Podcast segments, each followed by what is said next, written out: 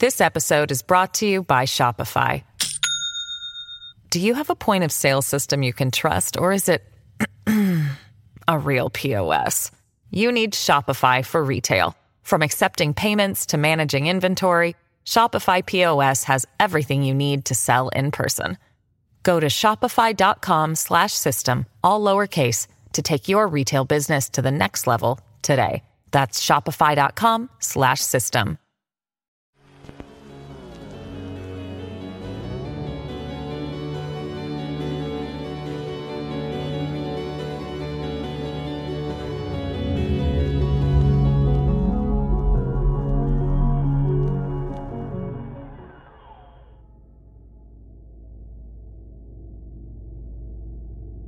Life can be very hard here in the Philippines. And here in Quezon, the largest city in my country, and the place where I live, life has gotten even harder since one man came to power back in 2016, Rodrigo Roa Duterte. He is often described in the same way as the American president, Donald Trump. People say he is a populist and an agitator, but honestly, our president makes Trump look like an angel. Duterte has been a very vocal supporter of the extrajudicial killings of drug dealers and those that do business with them. I know that certain human rights organizations have estimated that Duterte has been directly and indirectly responsible for almost 1,500 murders committed by what has been come to be known as the Davao Death Squads. There, they murdered without a care, even sometimes targeting children in their attempt to clean up the streets. It was bad back then, but it got even worse after 2016 when he became president. And the more I think about it, the more it seems like his entire reign was building up to today, when extenuating circumstances have meant that he has more power than ever before. Quezon has reacted to the COVID-19 crisis in a very similar way to other places. We have lockdowns, mandatory self-isolation, and food rationing. And naturally, the police force has been granted considerably more power in light of such an extreme health emergency. It seems to be quite a unique situation, in that the government has increased powers and civil liberties have all but been suspended. And yet, there is absolutely no outrage or protest from the people. They are scared, and scared people are very, very easy to control. They don't just accept the introduction of draconian punishment, they welcome it. And for me, a firm believer in human rights, it is a very, very scary time indeed. For example, just a few days ago I was walking to the market to buy essential food supplies when I saw a large crowd gathered near the market square. Hundreds of people were jostling for position to catch a glimpse of whatever it was that was hidden from my view, and they were quickly being dispersed by police who obviously were under orders not to let people congregate at all. When the crowd thinned out, only then could I see what they were looking at. It was a small cage, maybe only a couple of square feet in size, no higher than a man's thigh. I recognized it as a dog cage from the sturdy steel bars, the kind us Filipinos keep our pets in to keep them safe at night. But there was no dog in the cage. It was a man. He looked terrible, like he'd not eaten or slept in days, and worst of all, this was all taking place under the midday sun. He was being baked alive in public, with only the police throwing the occasional cup of water over him to keep him from passing out from heat stroke. I was in shock. I just stood there for a moment as masked individuals filed past me, staring at the man's fingers as he hooked them through the bars of the cage and begged for help. Too big," he said over and over again. "Water, water." A masked policeman approached him, tossing another cup of lukewarm water over the cage's bars. The man reacted like an animal, lapping at the bars of the cage to catch a few droplets in his mouth, trying to catch what little he could on his fingers and palms, then licking them desperately out of pure manic thirst. The police just laughed as he did so. But I didn't. I couldn't even move. All I could do was stare at a man who had been reduced to something less than human, and it probably hadn't even taken that long to do it. Some people were recording the man on their phones from a distance, taking pictures to send to relatives and friends. I didn't even have to ask why he was locked in that cage like that because the policeman didn't waste time to tell me. "Leave the area," one shouted at me, pointing towards the small steel cage, "or you'll end up just like him. Tell everyone this is what happens when people don't practice social distancing," said another. I turned and walked away very quickly, not slowing my pace until I reached the market square. When I was done, I walked straight back home, not stopping, almost flaunting my bags of groceries to any police officers that gave me looks. There was no way I was ending up in a cage like that poor man. Even if he had violated social distancing rules, there was no good reason to cage him like an animal. But the thing is, that's not even the scariest thing I've heard or seen in the past few weeks. In Cavite Province, just south of Manila, 2 small children were forcibly locked inside an actual coffin on March 26th as punishment for violating curfew. In Bonando Village, officials arrested 4 boys and 4 girls on March 19th for violating curfew. They forcibly cut the hair of 7 of the children while the one who resisted was stripped naked and ordered to walk home. And these aren't just rumors either. These are things that I have seen videos of on WhatsApp. The Philippines already has a terrible record of criminalizing children, with members of Congress attempting to lower the age of criminal responsibility from 15 to 12, with some having proposed it to be lowered to 9. If enacted, this could put more and younger children behind bars in dangerous detention facilities. And speaking of rumors, in October 2017, Rodrigo Duterte opposed passing a law against so-called fake news, saying that it would be unconstitutional as it can curtail freedom of speech. But just a few weeks ago, our president passed a law saying those who spread fake COVID-19 news may have their electronic devices confiscated, face jail time, and in some cases even be landed with an enormous 1 million Philippine peso fine. That's the equivalent of about $40,000. That's a punishment that could destroy someone's life, as we are not wealthy people here in the Philippines. I understand lies are bad and that scaremongering can cause panic, but to destroy someone's life for that is a horrifying prospect. But it only took a few days before destroying someone's life took on a very literal meaning. On this past Thursday, a 63-year-old man was shot dead after threatening village officials and police with a scythe at a virus checkpoint.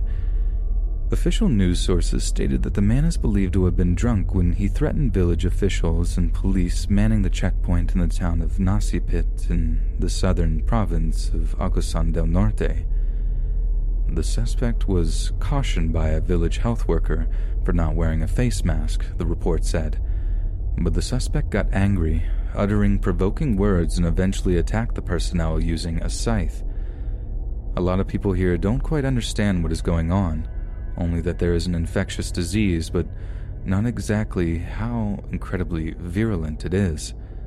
So please, I hear a lot of people complaining that it's very fascist to shut down society in such a way, but be grateful you are not in the Philippines, where we are just as much in danger because of our government as the virus.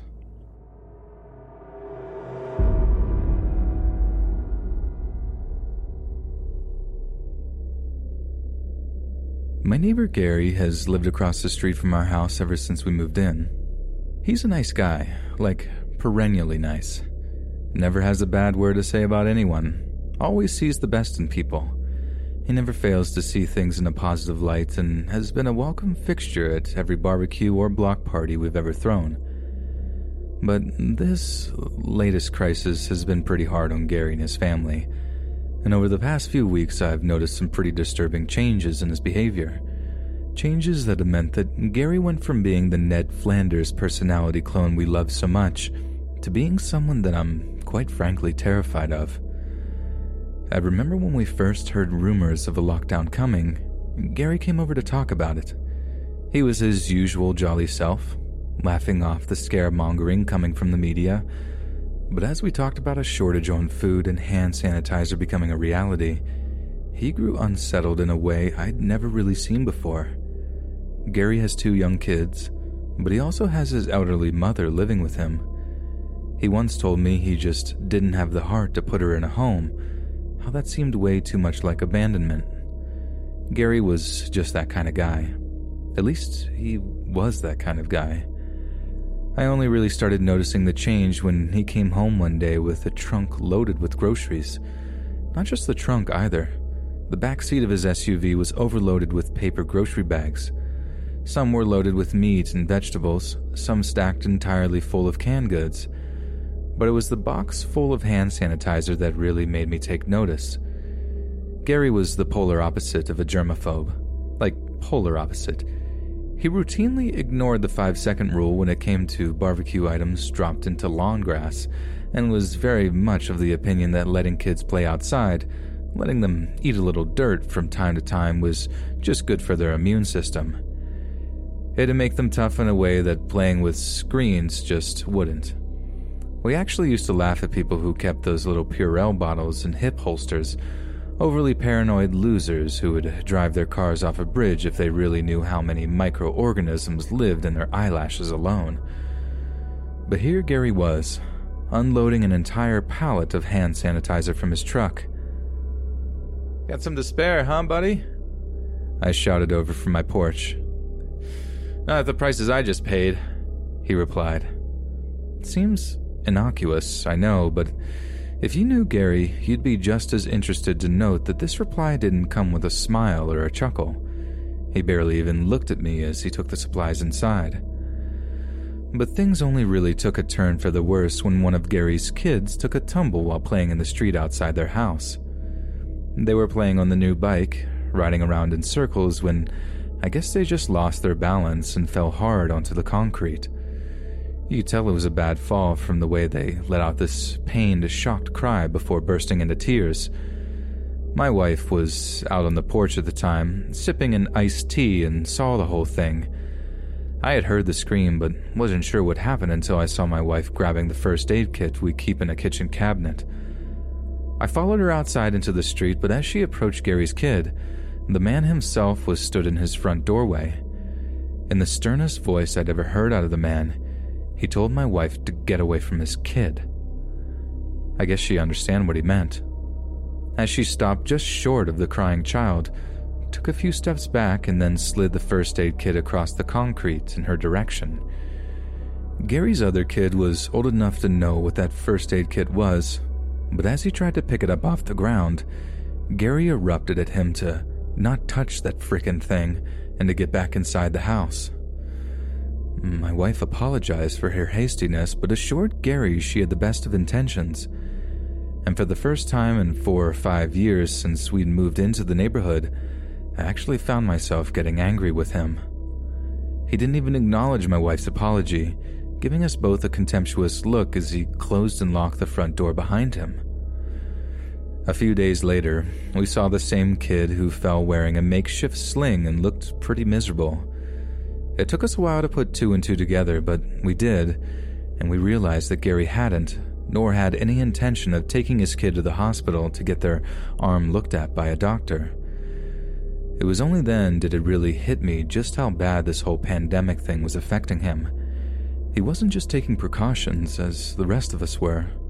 He seemed to be going full-on survivalist, like the guy's entire personality had shifted over what was apparently just the course of a week or so. It was disconcerting, to say the least. Then, just a few nights ago, my wife shook me awake to tell me she could smell something burning. I literally fell out of bed thinking she was telling me our house was on fire, but she assured me it wasn't, and that she could just smell something. As my senses came to life, I began to be able to smell it too, this acrid, smoky smell that was obviously something being burned. It only took me one look out of our bedroom window to tell me where it was coming from, an orange glow emanating from across the street. There was a fire in Gary's backyard. The smell wasn't just bothering us either. Almost every bedroom light of every house in the block was switched on, and I could see some similarly irritated neighbors floating by their windows, trying to find out where the stench was coming from. I decided to just suck it up, go over, and ask him to put the fire out. God knows what he was burning, but I knew from the smell that it wasn't healthy. But no sooner had I crossed onto Gary's half of the street, he appears from his backyard gate. At least I figured it was Gary. I couldn't see his face. It was covered up with one of those old Gulf War era gas masks, the kind with the big round glass eyes that made him look more simian than human. That, along with the 12-gauge shotgun that he had firmly in his grip, sent a shiver of fear running through me. "Get away from my house, Martin!" His words were muffled by the mask, but it was clear what he said. "Gary, buddy, that fire is..." "Get away from my house, Martin!" He never called me Martin, always Marty. It was the first time I'd ever heard him call me by my actual name. I just did the smart thing. I backed off, hands raised, slow enough to keep him from freaking out and shooting me dead right there in the street. I haven't talked to or seen Gary for the past few days, and I'm more than willing to give him the space he and his family need, if that's what it takes for him to stay sane. But please, if any of your neighbors are suffering right now, please reach out to see if they're okay, if they need anything at all, even if it is just for you to keep your distance. I'm sure Gary will be fine in time when all of this stuff is calmed down. I hope he returns to be the man I once knew and loved.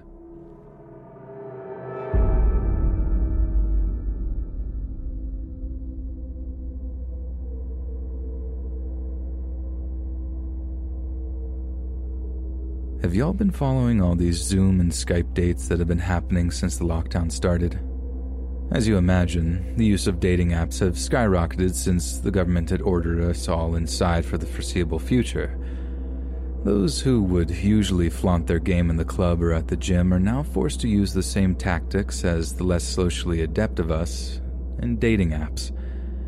And although I'm not entirely happy with the increased competition, I'd be lying if I said my match count hasn't bumped up a little. Silver linings, right? Anyway, instead of using Tinder or Hinge, with their increased emphasis on physical appearances, definitely not my strong point given I'm about 30 pounds overweight right now, I opted for Reddit's R4R forum, which is full of posts from those who want to hook up for conversation, flirting, and occasionally even more. So, I put up this pretty dumb post, basically asking if there were any girls that wanted to have like a lockdown date or whatever. I listed a bunch of my interests, mainly horror movies and a few political issues close to my heart, and implored anyone who identified with them to get in touch. One or two girls did, and I feel mean admitting this, but they just didn't seem particularly engaging. Nice, yes, charming, one really was, but our talks didn't light a fire in me. Not like the message I got in the wee small hours of the morning when I was up way past my usual bedtime. The message from a girl named Amber who wrote eloquently and charmingly about how she too was looking for something of a lockdown bae herself. She was highly politically involved, as she put it, which definitely sparked my interest, in sharp comparison with the two other girls who wrote back to me who didn't seem interested in politics. She was also extremely intelligent.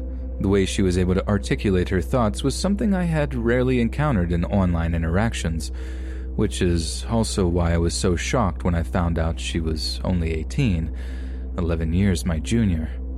Only, when she described herself, I started to get suspicious. She seemed perfect. Too perfect. She told me she was 5'7", Asian American, fit, and toned from yoga and spin class. In her own words, she was pretty cute. Catfish was the first thought that came to my mind. There was absolutely no way a girl as cute sounding as that would be getting in contact with me, so I just made a joke about it. Well, a joke that wasn't really a joke. I basically called her out on it. How she didn't have to pretend to be some hot Asian girl just to get my attention, not with the kind of conversational skills that she did. The next message was just a link to an Imgur photo. A risky click, if ever there was one, as there was absolutely nothing in the way of a caption to clue me into what the picture was of. But I suppose curiosity just got the better of me, and I just clicked. For those that don't already know, A verification photo is when a person handwrites their username or other pertinent information on a piece of paper to prove that they are indeed who they say they are. And yep, you guessed it, the picture was verification. As it turned out, Amber was exactly who she claimed to be. Young, Asian, and impossibly gorgeous. I mean, I was literally stunned when I saw that picture of her. I just stopped and stared for what seemed like minutes. When it came to returning the favor, I was terrified. I am not in the least bit confident about my appearance, as I've made clear, and the idea of trying to take a selfie, something I'd never even done before that evening, was almost too much to bear. But I did it anyway. I combed my hair, washed my face, then went over my beard with the barely used trimmer my mom bought me for my 28th birthday. Basically her way of telling me to get that stuff off my face. Then, when I was done, I found my angle, took the photo, and then sent it over. The suspense, the raw suspense, oh my god. I honestly think the last time I was that nervous was before my first date I ever went on as a 17-year-old in high school. I'm talking that heart-racing, sweaty palm, time-slowing down nervous that makes you feel sick to your stomach. I was convinced I'd never hear from her again, that she'd see how mismatched this whole thing was and just up and ghost me. Only, she didn't. She actually replied saying that I was cute. That was 3 weeks ago now. We've talked every single day since then, sometimes having multiple hour-long phone calls that run into the wee small hours of the morning. And the more we talked, the more serious things became. At one point, Amber asked where she saw this going after lockdown was over. She told me she was living in Portland, whereas I was all the way over in the greater Boston area, pretty much opposite ends of the country to one another, but she pretty much straight up raised the issue of us needing to act on the chemistry we had. I told her that money was no object, that she was legit the most beautiful, charming young woman I'd ever met in my entire life. It was true, I meant every word of it, but I understood when she told me that she heard that kind of thing all the time, that they'd tell her just about anything to get the chance to sleep with her. And I believe that too. She asked me how far I'd be willing to go to prove myself to her. I told her as far as she needed me to go. At that, she just laughed, telling me how she doubted it. I was indignant. I'd do anything, everything she asked just to make her believe it. That's when she told me to get a knife. I'm ashamed to say that there was barely any hesitation. I just trusted her. I trusted that she knew what was best for me. She already seemed to be able to read me like a book. She asked if I had an envelope handy. I told her yes, that I had a pack of about 100 crisp white envelopes. She told me to open it. I obeyed. She told me to place the blade of the knife onto my palm. I obeyed. And when she finally gave me the order, I pulled the blade across my flesh and let fresh blood flow onto the open envelope. It didn't even hurt. It was the strangest thing, but for the first few minutes there was no pain at all. Just this dull, hot feeling as I watched the blood flow from the open wound, staining the perfect white of the paper, a deep crimson. I held everything up to the webcam, showing her exactly how far I was willing to go for her. And oh my god, the look on her face, the way her pretty almond eyes seemed to light up, it just filled me with joy. I don't really know why I'm telling you this. I know it's making me sound crazy just as much as it's making her sound toxic. But in that moment, it all just made so much sense. Words are cheap, actions count for something, and there's no dearer currency than our own lifeblood. It seemed like the purest act of devotion imaginable, and for a while, I saw nothing wrong with it and had zero regrets. When it was done, she told me to buy a larger plastic envelope, one that'll properly conceal the blood-filled paper one. Then I was to mail it to her. Again, it made a lot of sense. It was possible to fake something like that, I mean, pretty easily, so the idea that she wanted to see for herself, to verify that I'd be true to her, it was just second nature. As instructed, I paid extra for next-day delivery, a lot extra, but it would be worth it, I felt like every penny I spent on this girl was worth it. Money can't buy something like we shared, at least. That's the way it felt at the time. I remember being so excited at the prospect of her opening that envelope, of seeing her satisfaction at knowing what I'd done for her. And when she showed me her opening that thing over webcam, it was every bit as disgustingly glorious as I imagined. Her eyes lit up in that same adorable way, and she smiled in a way I'd never quite seen before. Such a wide, white smile. She giggled as she held it up, bringing a hand to her mouth, and in one fluid motion, she brought the blood-stained envelope to her lips and kissed it. Only, she didn't just kiss it. I watched transfixed as she began to lick at the dried bloodstains, spitting on them and lathering them with her tongue until the dried mess hydrated and formed a sticky crimson residue. Not writing this now, it's really obviously disgusting, but at the time, it seemed like love. It was the purest act of acceptance of another living being I'd ever witnessed. She was purporting to adore the very blood that ran through my veins, that even in a dried-up, crusty state, she could invigorate it. It said so much with so little. The next day, we got into a conversation about cats. Amber loved kitties, as she put it. She had a bunch of clothes with cat designs on them, hair accessories that resembled cat girls. It was a whole theme for her. But since she was in college, living in a dorm room that she was basically trapped in due to lockdown, there was no way of her getting to own one. Now, for the first time being away, I confess that since my last girlfriend had broken up with me and moved out, I'd strongly been considering getting a pet to combat the crushing loneliness that came with a lifestyle such as mine. This revelation delighted her, and she asked if I would go get her one. I was confused at first, thinking we meant she wanted me to, send her a cat. I didn't think this was entirely out of the question. I mean, animal shelters would still need to run despite the COVID thing. There had to be a way I could find an animal shelter in her area and arrange to have one dropped off. But obviously, that's not what she meant at all. She wanted me to get a cat. I acquiesced to the idea pretty quickly. It did suit my plans after all. But then the conversation took a weird turn. She asked me if I loved kitties, so I told her yes. The truth is, I don't like them as much as dogs, but I wasn't about to overcomplicate the situation by saying that.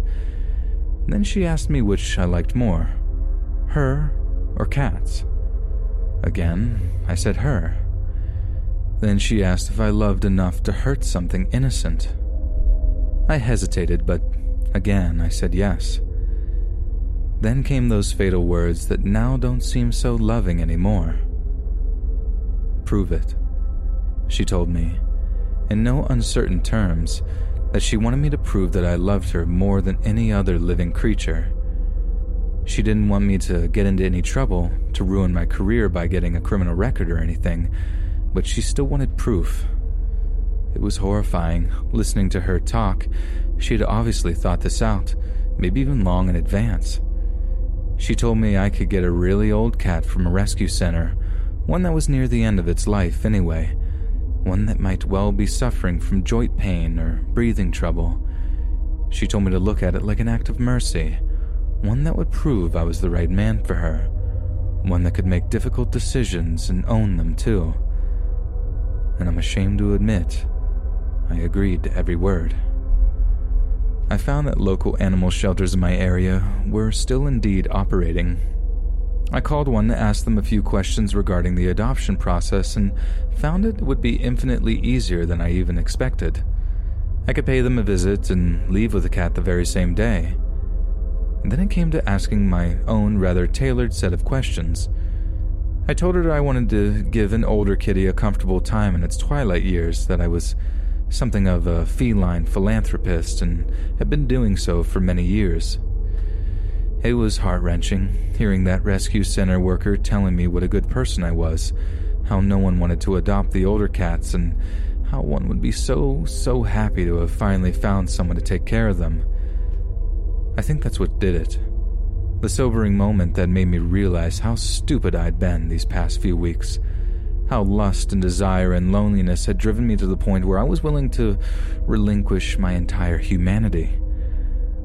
I had never hurt so much as a fly in my entire life, and there I was, planning to hurt an innocent, essentially defenseless animal. I knew I had to do something. I opted for a clean break. I thought about writing her a long goodbye message, explaining how I'd come to that decision, hoping it wouldn't hurt her feelings too much, but then it occurred to me that she didn't really have feelings, not like you or I might do. She had a fixation on what she could do. It all made sense in that context. She got off on power, on manipulation, and any way she could achieve that was justified. I blocked her on Discord, deleted the email account I'd used to send her long stream of consciousness letters from. It hurt. It hurt really, really bad at first, but once I told myself she'd easily find a new partner, a new victim, the decisions became much, much easier to deal with. So please, people, learn from my stupid, short-sighted mistakes. Don't let this lockdown loneliness get the better of you, because there are people out there, bad people, just waiting to exploit it.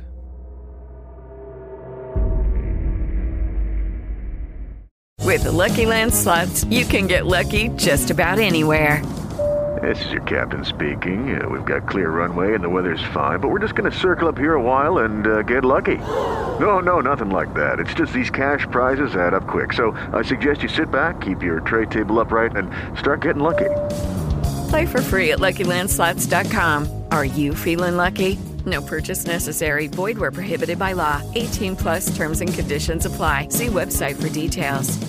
Hey guys, it is Ryan. I'm not sure if you know this about me, but I'm a bit of a fun fanatic when I can. I like to work, but I like fun too. It's a thing. And now the truth is out there. I can tell you about my favorite place to have fun: Chumba Casino. They have hundreds of social casino style games to choose from, with new games released each week. You can play for free anytime, anywhere, and each day brings a new chance to collect daily bonuses. So join me in the fun. Sign up now at ChumbaCasino.com. No purchase necessary. VGW. Void where prohibited by law. See terms and conditions. 18 plus. I've been reading a lot of stories recently about how Mother Nature is basically reclaiming the land since this whole lockdown thing went into place. In particular, one story that comes out of the UK, which talks about how a giant herd of wild goats has essentially taken over a small Welsh town. It's pretty charming, detailing how these rare Kashmiri goats have seized the opportunity that's been presented by people staying indoors to roam down from the hills to wander around neighborhoods, devouring the contents of flower boxes and front gardens alike. There are also those stories about the swans returning to the canals out in Venice Beach, but you can go read up on them yourself, as I've got a point to get to here. Okay, so little side note here. Has anyone else noticed how nice the weather has gotten since the lockdown started? God, it's been so frustrating. Shut indoors while the weather went from gray and windy to warm and sunny like, well, must have been a matter of days. In all my life, I've honestly never seen spring slam into winter with such a dramatic transition. It's been tough on my little girl, too. She's been dying to get out to the local park to play on the jungle gyms, and telling her no, not to mention explaining why, has been harder and harder as the weeks have gone by. I can't tell her the truth because I know it would absolutely terrify her. Breaking down, there are little creatures living inside of us, waiting to be transmitted to someone she loves like Pap Pap or Nana, which could end their lives. How do you even say that to a child without them totally freaking out? So, our story starts with bird watching. I know, boring, but try telling that to my daughter. She burned through all her DVDs and favorite YouTube channels in like a week, and despite some of them having palpable rewatch value to them, she quickly grew tired of staring at a screen for hours on end. It got way, way worse than we started having to tell her no about going to the park. Seems like once you hold something out of reach of a kid, it's all they want from then on, the forbidden thing. I found a happy compromise with her, and that if she stayed inside, she could look at the garden all she wanted. And the bonus was that if she stayed super still and quiet, that all kinds of birds and other critters would wander into the garden for her to look at. And you know what? It actually got kind of fun after a while. I actually fished out an old native birds of the upper American East Coast that I'm pretty sure was my grandpa's at one point, and we got to work ticking off each one we saw, working our way through the book as common and rarely seen birds alike landed among the flower beds of our backyard. One evening, I'd swear I saw something larger moving around the trees at the back of our yard, but I figured it was just a trick of the light. Maybe a neighbor's dog moving against their back fence, casting shadows into ours. But a few days later, I discovered it wasn't just my imagination. I was doing some laundry upstairs while my daughter busied herself with birdwatching. I'd ordered a cheap pair of kids' binoculars from Amazon, and those things really had paid for themselves by the evening of the day they arrived. My kid was obsessed with them. She had them practically strapped to her face for the entire day, looking at everything and anything up close and being amazed at the results. So she was only happy to sit in front of the patio window doors and whill away the hours by checking out the wildlife at close range through her new binos. And thank God, because having to keep an eye on her day in and day out was meaning housework was mounting up, and at the top of the list was laundry. So I'm working through piles of dirty clothes, calling down to her every so often to see how she was doing, and everything seems to be going fine. Every so often I'd rush down when she claimed to have spotted a new kind of bird in our garden. Often I'd have to point out that it was one we'd seen before, but once or twice we actually locked eyes with a lesser spotted woodpecker, a bird we most definitely hadn't spotted before. Only when I heard her cry out, "Kitty," I figured she must have gotten kind of bored of watching for birds. At first I was a little worried.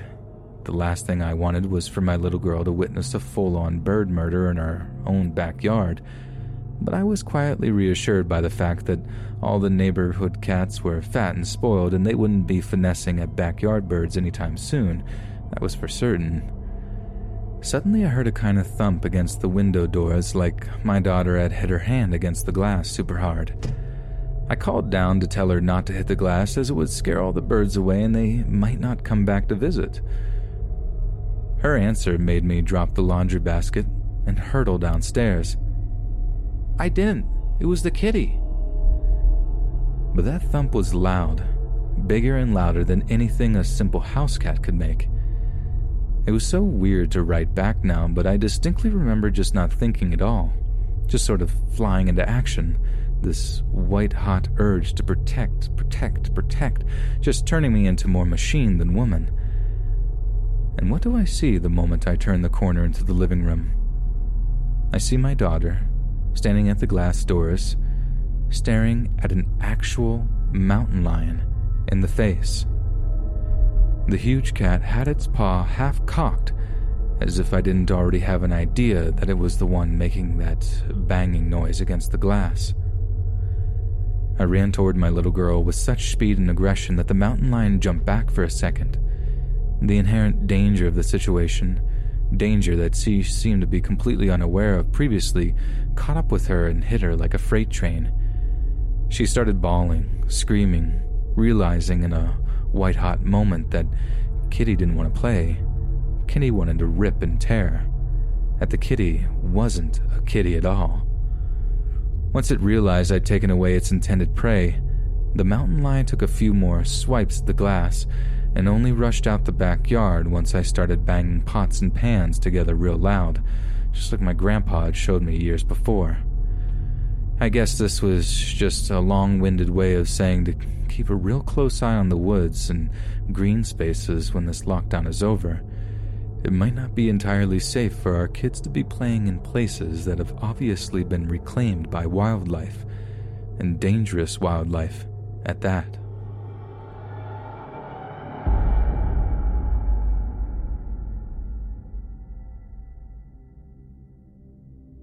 I hope you're not all too stressed in dealing with all this lockdown stuff, and to those who have had troubling or scary stories to tell from their experiences, I'm incredibly sorry.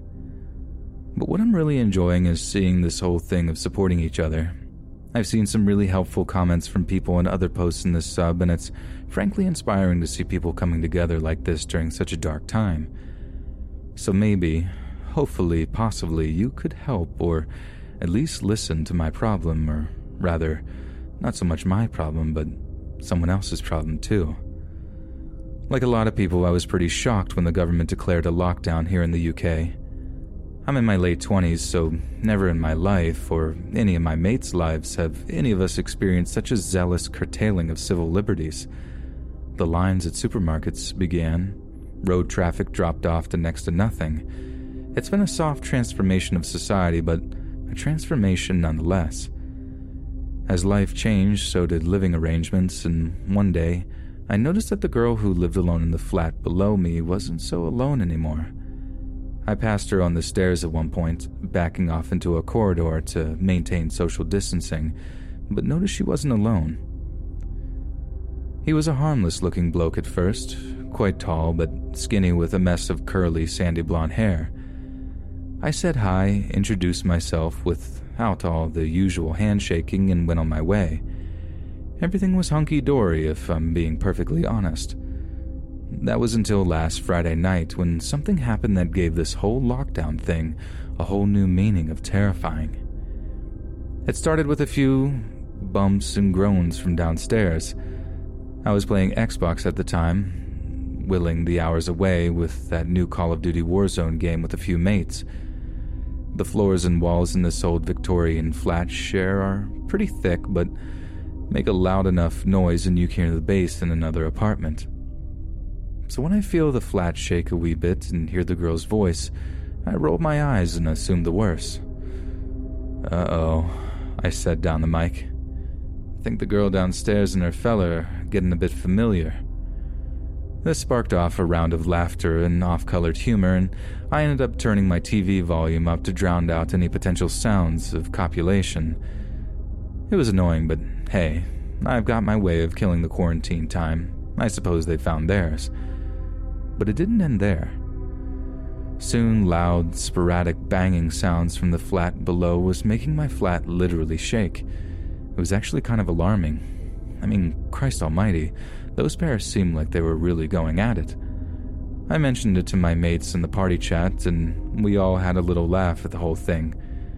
But then something happened that meant I wasn't laughing anymore. I heard the girl cry out.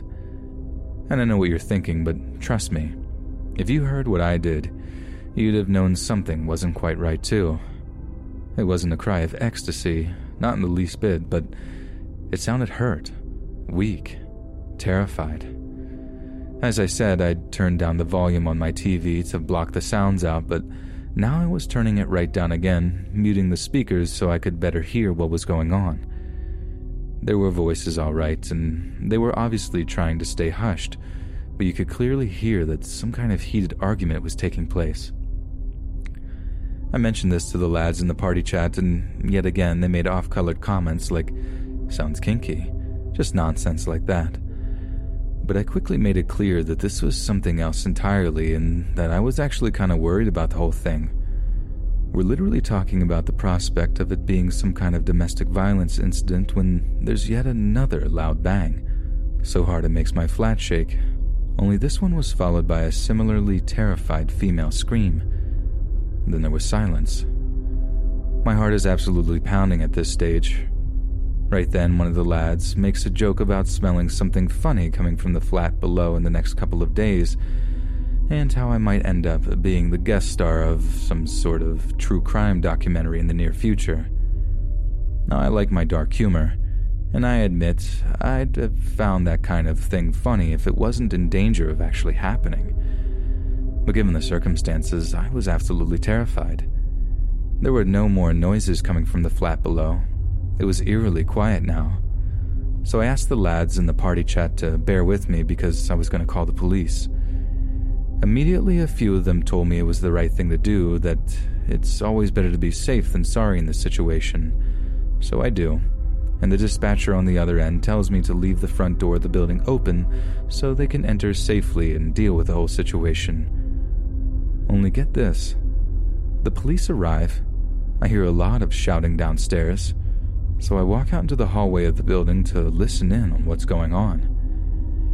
Instead of actually getting in there and dealing with the whole situation, The police seemed to be happy to just talk to the couple through the door of the flat. The whole social distancing thing hadn't occurred to me in the slightest when I called, and now the problem with my solution was becoming evident. The couple, within moments of the police arrival, had gone from at each other's throats to uniting to tell the police to get out of their building. They were actually shouting about a warrant and all this stuff, basically trying to find any reason to keep them out. It was nuts. I had read and heard about domestic abuse before, and this was one of the classic symptoms. Warring couples suddenly unite when someone else tries to intervene. They demand to know who'd made the call, and what I heard next had me emitting an actual uh-oh out loud. The cops bloody well told them. They straight up said, "We received a call from the flat above you." They had dropped me right in it. It was quiet for the rest of the night, and the next day I tried to avoid them entirely, but eventually I had to leave the flat to buy food. And as I did, and was walking down the stairs towards the front door of our building, the girl below's flat opens up, and I see a figure standing in the doorway. He was wearing a mask, one of those surgical ones. They've been popular since the outbreak, but it's clearly the abusive boyfriend, and he's holding a hammer, a bloody claw hammer, and he's just staring at me. I raise my hands and try to explain that I only meant well, but he just slams the door on me before I can finish my explanation. And that's how it's been for the past few days now. Me being completely terrified for my life, locking my doors constantly and listening out for heavy footsteps coming up the stairs towards my flat. So seriously, if anyone has any advice or examples on how to deal with this, please leave them in the comments. I'll be reading every single one and responding to those I think can help via DM.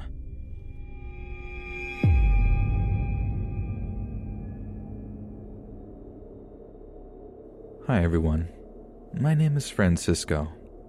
I must apologize first because English is not my first language, so I'm sorry for any mistakes there are in writing this. I'm from Paraguay, and I live here in the capital city, Asuncion. Like many of the countries in the world, we in Paraguay have also been affected by the virus outbreak. Everyone is very worried. They have been wearing masks and buying all of the groceries so that they can stay at home until everything is safe again. But more importantly, the government here in Paraguay has declared a curfew, and people who leave their homes without a good reason can be punished by the police. Also, if you leave your home and you are sick, you can be charged with a crime and thrown into jail. But the problem is that a lot of people here in Asuncion are very poor, and even those who work make very little money. That means that both me and my father have to work to support our family. Even my mother makes and sells wicker baskets in her free time to give our family extra money. But that's where the trouble started. The government here decided which of our jobs were essential and which ones were not. I had a part-time job in the tourism industry, giving guided tours of the markets and historical sites of Asuncion. But this was declared non-essential right away after the lockdown was declared. So just like that, I was out of work. My father is a supervisor at a manufacturing plant on the outskirts of the city. So for a while, he was still able to bring home money since he was declared an essential worker. But that all changed when he was tested at his job for the virus. When the test came back positive, he was told he would have to go home and isolate himself for 2 weeks before he would be allowed to return to work. This was a disaster for our family, but there was one flicker of hope. The head of my father's department told him that a temporary replacement had been found for him, but that left a space on the factory floor, one that I could occupy for the time he was sick. So every morning for about a week, I would wake up very early, grab my father's ID card, walk out of town for an hour so I could work the line at the manufacturing plant. It was a very boring job, much more boring than my tour guide work, but I was still very grateful to have the chance to keep earning money for my family. My family owns a car that we share, but since money was low and we couldn't afford too much gas, we had to save it for emergencies. That is why, like I may have said already, that I ended up walking 4 miles there in the morning and 4 miles back home in the nighttime. It was tough going, and I was stopped by the police many times, but all I had to do was show them my father's factory ID card and they would wave me on. But that only worked so many times, and one evening a routine police check led to one of the most terrifying, stressful experiences of my entire life. I was walking at the side of the road, my feet aching after a long day on the line, when I heard the momentary blare of a siren behind me. I stopped walking, turned around, and I saw a police vehicle parking up near me. Usually, I would just show the ID card and the police would drive on without getting out of their car. But this time, both officers stepped out of the vehicle and began marching towards me with a lot of aggression. I tried to show them the ID card to explained that I was an essential worker working in place of my father, but they didn't want to listen. "This is not your picture," one of the officers said, asserting that I could not be a supervisor and suggesting that I had in fact stolen the ID from somebody. I swore to him that it was not true, that I had made arrangements and my family might starve without the income. Then they searched me. When I asked what they were looking for, one of the officers got in my face and told me to shut my mouth, that I was lucky that they weren't just taking me to jail since I was out spreading the virus. I think they were searching me for drugs, but I can't be sure. I know a lot of dealers have been caught recently since they need to sell their stuff and have trouble explaining why they are outdoors during a lockdown. When they had finished their search and found nothing, I thought that they might just let go of me, but I was terrified to see one of the officers take out their electric taser gun, arm it, and aim it in my direction. I didn't think. I just raised my hands like it was second nature, showing him I meant them no harm and praying he wouldn't pull the trigger. The other officer reached into the pocket of his uniform, taking out his phone and pointing the camera in my direction. It was clear that he was filming me, but for what purpose, I was scared to know. I really thought I was going to be tased on camera, that they used the video as an example to others. Then the officer with the camera said something that I struggled to understand at first. 50 star jumps, right now. At first, I honestly thought I didn't hear his words correctly. These were words I had not heard since high school physical education class. I told the officer I didn't understand, but this only made him furious. "Are you deaf? Or just stupid, boy?" he barked at me. 50 star jumps. Go, hurry." I simply did as I was told. I started doing the star jumps while the officers laughed, commenting that this is what happens to those that break curfew without a good reason. "Repeat after me," one of them said. "I'm sorry, officer. I will not leave my house again." "I'm sorry, officer. I will not leave my house again," I repeated. "Again." And I did so. "Again." I said the words and jumped on the spot until I had no more breath in my lungs. I was still convinced that they would tase me when it was done, that the punishment wasn't over. But when I collapsed, feet and lungs burning from the work, they just carried on laughing as they got back into their car and drove away. These hard times are difficult enough without horrible policemen taking advantage of their power. I know they are not like that all over the world, that there are always a few bad people to many good ones, but I just pray that no one else has to go through what I suffered that evening. Good luck, everyone, and be safe.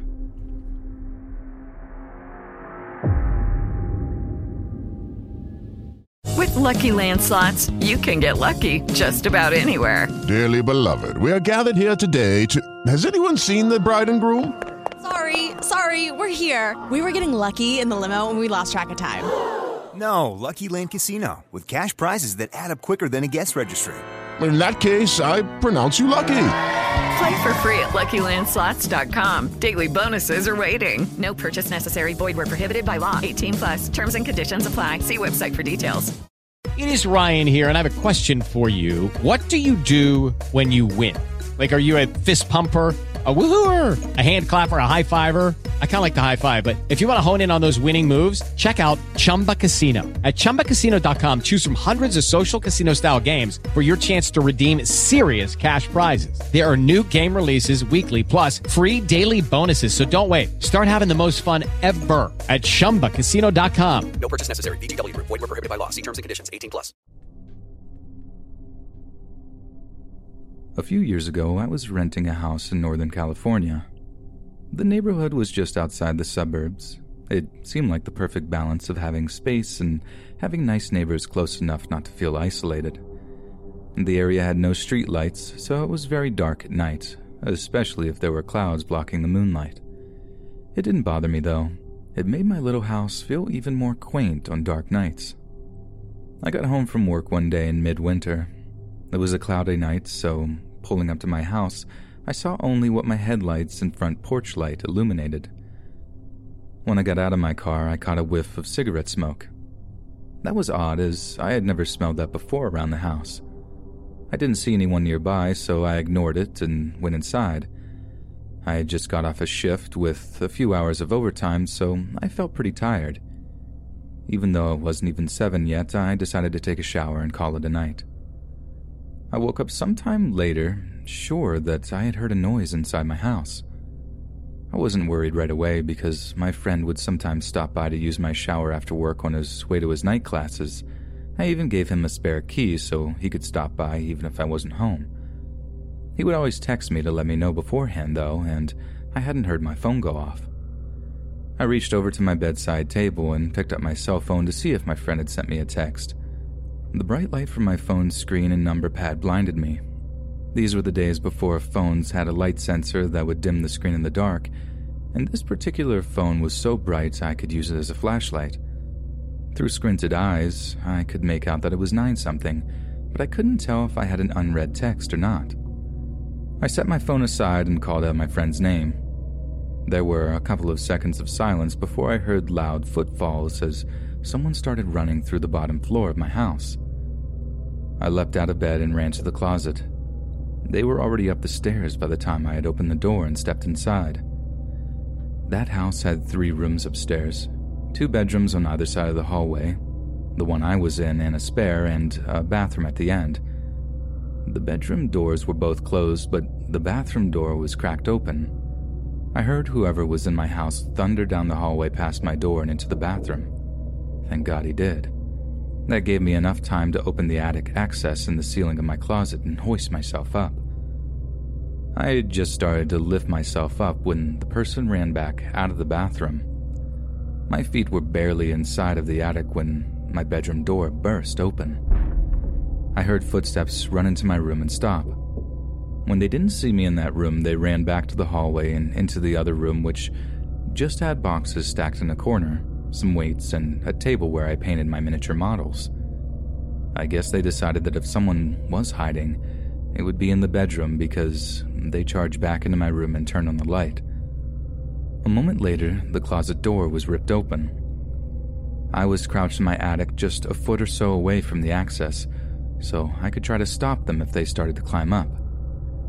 From my vantage point, all I could see was from about their knee down. They were wearing dirty blue jeans with frayed cuffs and worn work boots. After a few seconds of looking in the closet, they stepped away and I heard a loud crash come from my room, followed by a scream of frustration and anger. That scream was the most unnerving part of the incident for me. It reminded me far too much of my stepfather, who would scream in a similar way when he lost his temper. He would eventually be put in a mental hospital for several mental disorders that resulted in erratic and violent tendencies. The man in my house ran back down the stairs. I heard crashes and clatters as things were thrown around and furniture was knocked over. I stayed crouched in the attic. I left my cell phone when I ran for the closet, and I wasn't certain I could climb down without him hearing. After some time, the noises stopped. I started counting slowly. When I reached 1,000, I decided it was safe enough to climb down and call the police. The first thing I noticed when I exited the closet was the intruder had flipped my bed over, I assume in an attempt to find me. That was the loud noise I had heard after he stepped away from the closet.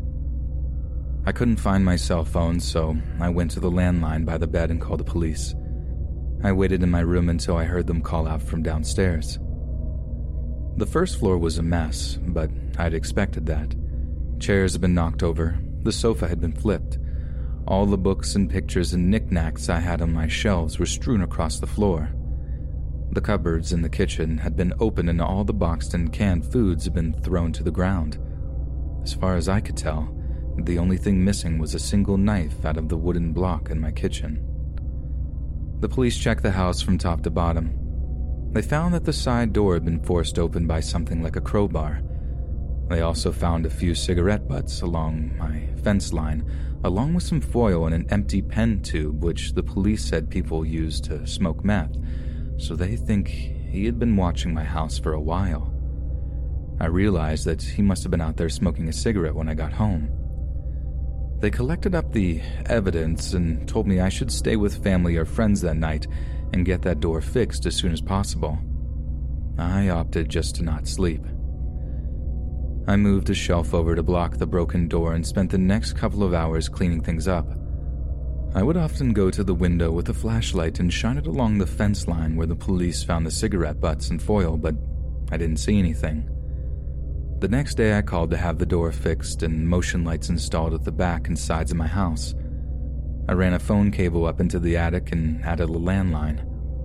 I never wanted to be stuck up there without a phone again. Nothing else happened at that house though.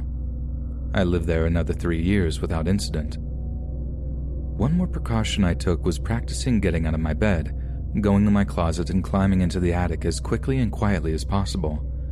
I even kept at it when I moved, except now I go to a crawl space at the back of the closet instead of the attic. I try not to think about what would have happened if I had been a bit slower getting to the attic or if he hadn't gone into the bathroom at the end of the hall first.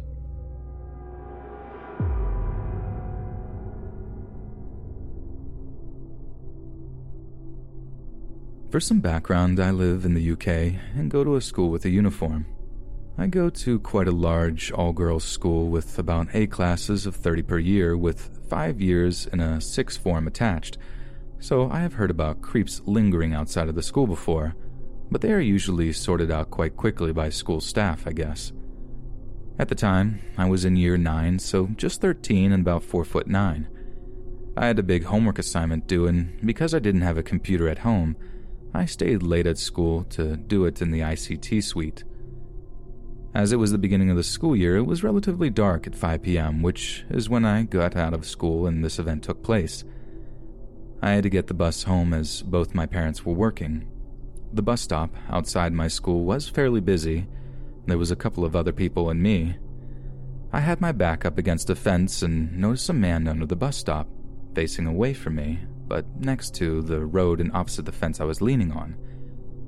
I was aware of my surroundings as I have had previous experiences with old creeps and I'm just a generally paranoid person. The man didn't strike me as particularly interesting, but I did notice him glance over at me from the corner of my eye. I then saw a bus and assumed it was mine, so I stepped forward to check. It was not my bus, which was annoying as I was cold and didn't have a coat. As I went to step back up against the fence, I almost stood back into the man that was under the bus stop originally, but he had moved to directly behind me. He had his arm up against the pole next to the bus stop, telling you the buses that come to the bus stop. I felt a bit cornered in, but couldn't move as the other side of me had all the people waiting to get on this bus that was coming. It felt like forever as I could feel this man's breath on the top of my head as I watched the bus come and collect all the other people at the bus stop. But it was probably only a minute and a half. Once the last person got on that bus, I quickly moved out of this man's area and back against the fence. He moved, so he was back under the bus stop, sitting across from me, staring at the ground. At last, my bus came after about 3 minutes like that. I didn't want to give away the fact that I was getting on this bus, but I had to wave it down, so I stood next to the road to signal it over. As I got on, my heart was really going as the man was back behind me. I had already got my bus card out and scanned it very quickly and only saw a few people downstairs. Normally, there might be a few people upstairs in this case, so that's where I headed. That was probably my biggest success, or mistake, I don't know to be honest. I got up there and it was completely empty. Great. Well, I couldn't really go back down at this point because I knew the man had already gotten on and would be coming up the stairs, so I did the next best thing. I sat in the outside seat directly in front of the bus's camera, which I kept looking directly at just in case something happened. The man came up the stairs as expected, and he sat at the right back of the bus, not before looking and smiling at me as he passed. It was then that I had the idea that probably saved me.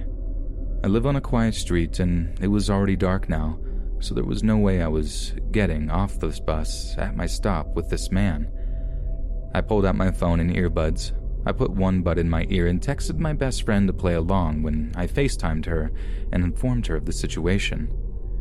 I understood, and along with some small talk, I talked loudly about how my mom was so mad that I had stayed late at school and that she had texted me saying that she was waiting at the door for me, and I had told her that I was only 10 minutes away.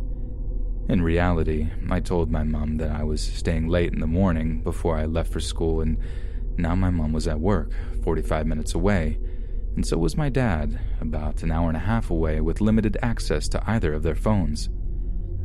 I was at my stop to get off now, and I took a deep breath as I stood up. I looked back at the man, and he was looking at me as I walked down the stairs. My friend was screen recording at this point just in case something went down. Thankfully, he didn't follow me down, but as I was walking away from the bus, looked back to see him up against the back window, hands and fists staring at me. That is when I took my flimsy school shoes off and sprinted to my house. As the next bus stop was still in eyesight, there were two on the main road that led down to my street. Once I was down my street and far enough away that you couldn't see the top of it anymore, I told my friend about him against the window. She understood, and I put my shoes back on and sped walk the rest of the way to my house. My family still doesn't know about this, even though I was quite proud of myself on how I handled the situation and how I had ran with no shoes, a heavy skirt, and a big rucksack on my back. I don't think they ever will know because as much as I don't want to ever stay late at school ever again, I know I probably will have to again at some point, and I don't want my parents to feel guilty about not being able to help if something more serious was to happen while they were at work. But yeah. To the creepy man who doesn't know what personal space is, or frankly may have had something more sinister planned, let's hope never again.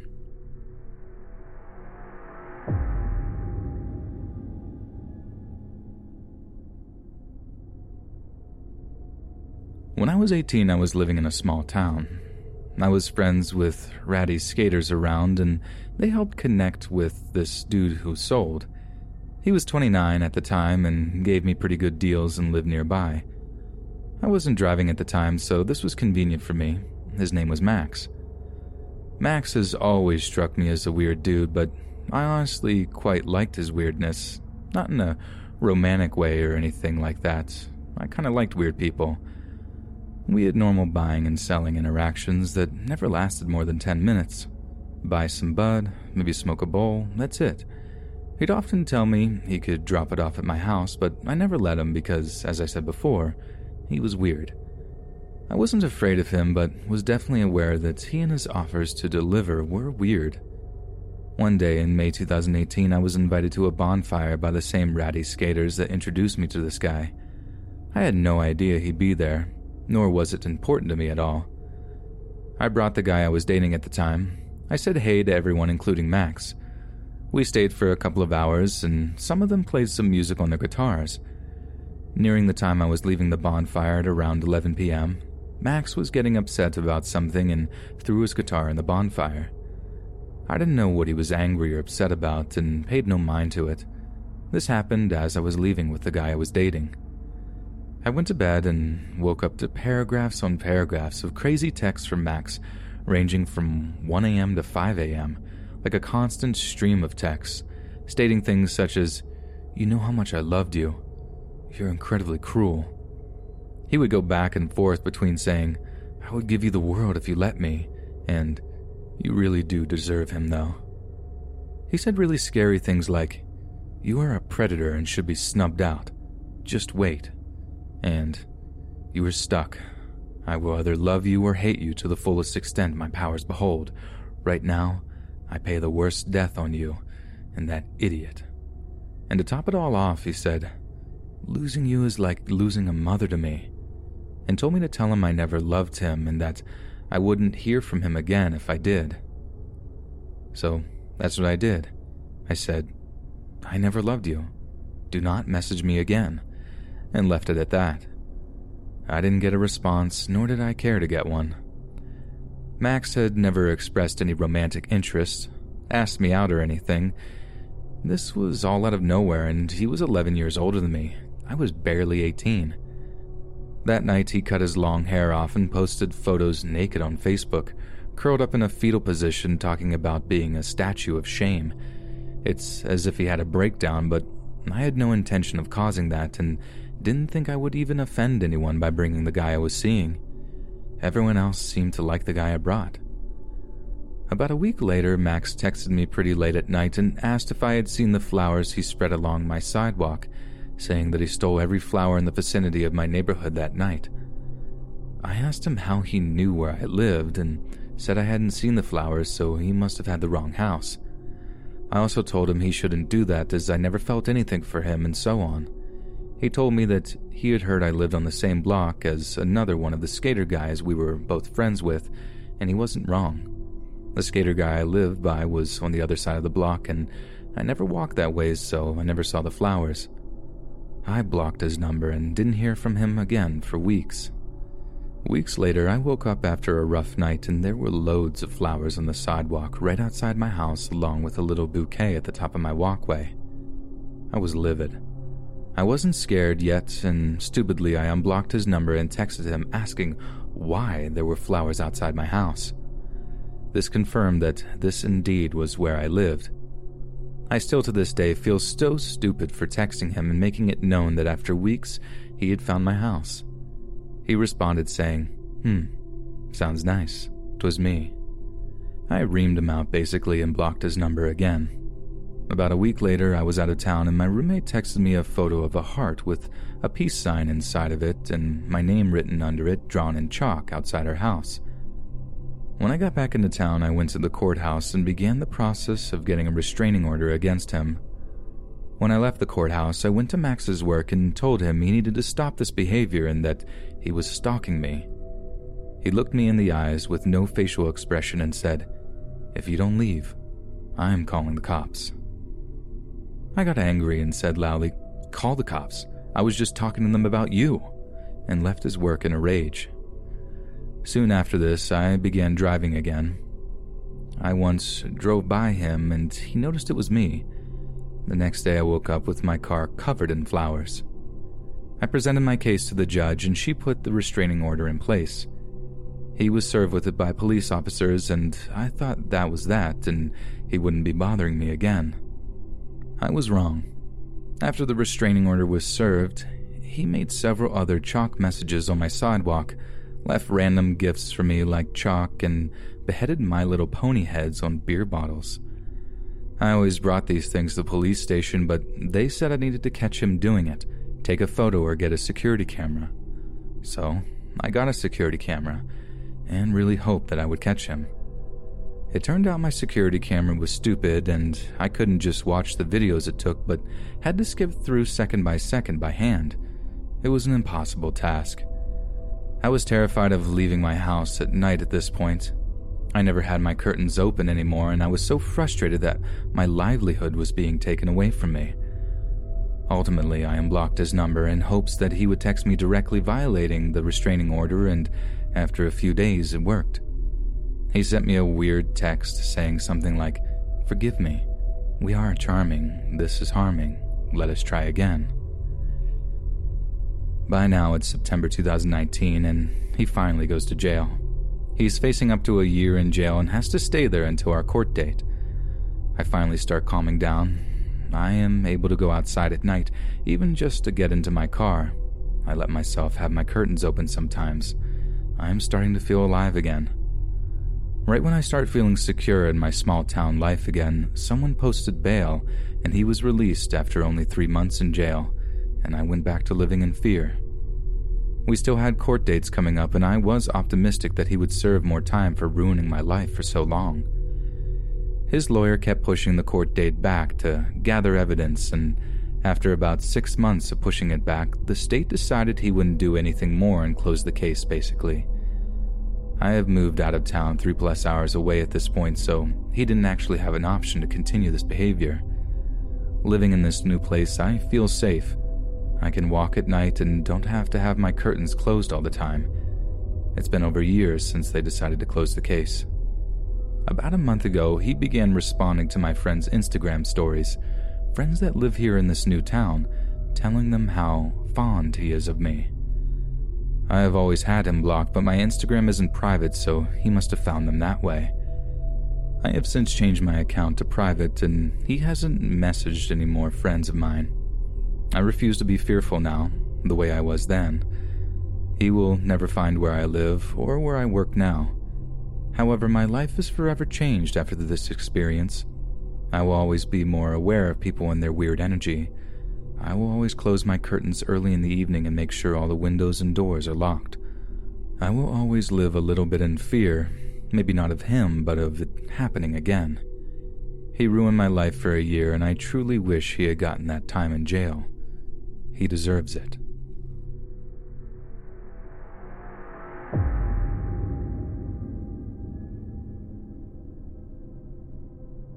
This happened to me and to a good friend I had when we were both in high school, so approximately 6 years ago.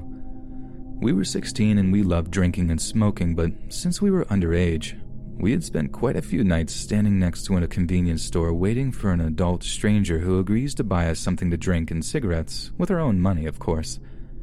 The store is in a pretty trafficked part of town. A lot of people coming in and out, and cars, buses, and pedestrians. Also, we lived in such a safe city, little to no crime. We can walk at night at 3 a.m. without having to worry too much. I remember this one time where Jenny and I walked to the store to try and buy cigarettes. It wasn't too late in the evening, about 8 p.m., when we succeeded and sat on a bench next to the store for a smoke.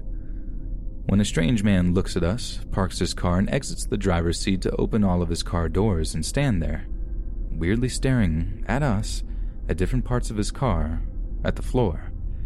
He looked like he was in his late 50s, frizzy white hair and eyes that looked extremely unaware but not frantic or anything. Now, I don't know if most girls are like this. I know I'm not, and my logic says that we shouldn't be like this for the most part, but I seem to attract girls and friends who are very engaging when a person who screams stranger danger approaches them. Creeps, weirdos, men who just awkwardly disturb us just to hit on one of us even though none of us is interested. Somehow, every good girlfriend I've had this weird, annoying, and may I say, unsafe habit to entertain these harassers. The man felt incredibly off to me, and I remember Jenny looking at him, then at me in a confused look when he walked towards us, a few meters from his car, with all of his car doors still open. He stood about 2 meters from us and about a meter from his car, started a babbling monologue about how he lost his phone inside his car. He thinks, perhaps underneath the seat. My heart is beating fast just from thinking about this.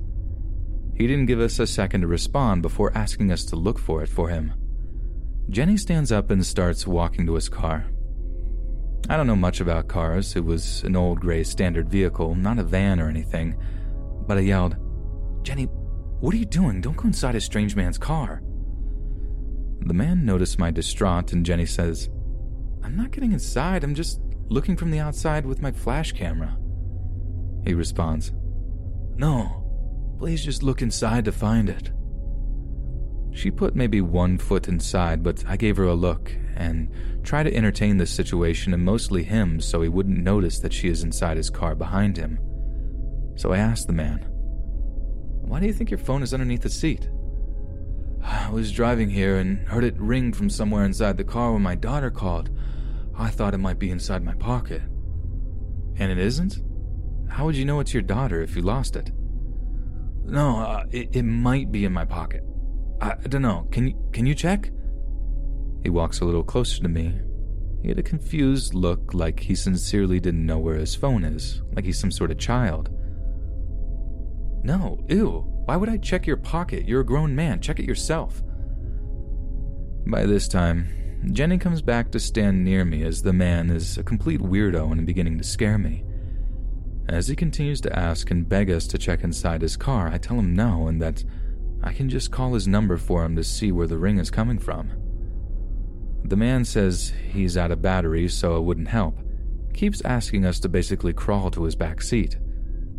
Thank God for extreme situational alertness while in situations of stress, because the next thing I said may have saved Jenny, who was completely engaged and stood next to his car for a long time. You said your daughter just called you and that you heard it from inside the car, and you didn't find the phone since then. Then you have no way of knowing the status of your battery. If you did, then you're harassing us, sir, and we're leaving. Good luck finding your phone inside your pockets yourself.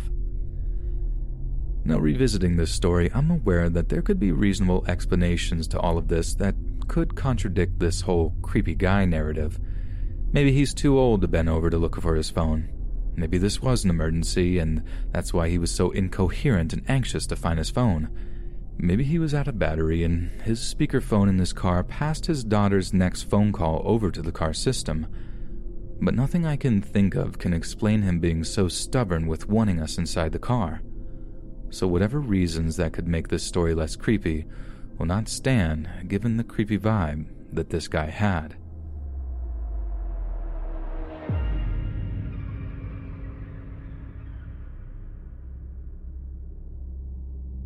This happened around 10 years ago in the south of the UK. For reference, I'm a 28-year-old male, and at the time I was working part-time at a fuel station on an A road which linked a small village to a ring road into the nearby city. The village itself was quiet, high-end, and extremely expensive to live in. It was the sort of place that only had one chain store, and it was a Waitrose. Everything else was either boutiques or privately owned gourmet grocers, so as someone who had always enjoyed cars, it was always fun to see what kind of high-end luxury sports cars would adorn the forecourt on any given day. This is where I met Michael. Michael was in his late 40s, dark hair, well-dressed. He always wore Ralph Lauren or, on his workdays, tailored Canali suits. He was an all-around nice guy, exceptionally polite, which was actually a rarity as most of the residents of surrounding areas seemed to despise anyone who didn't qualify for the additional tax bracket.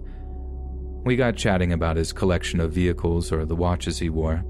He'd always show up wearing some kind of Rolex and driving his Aston Martin, Range Rover, or Porsche, so there was always a lot to talk about.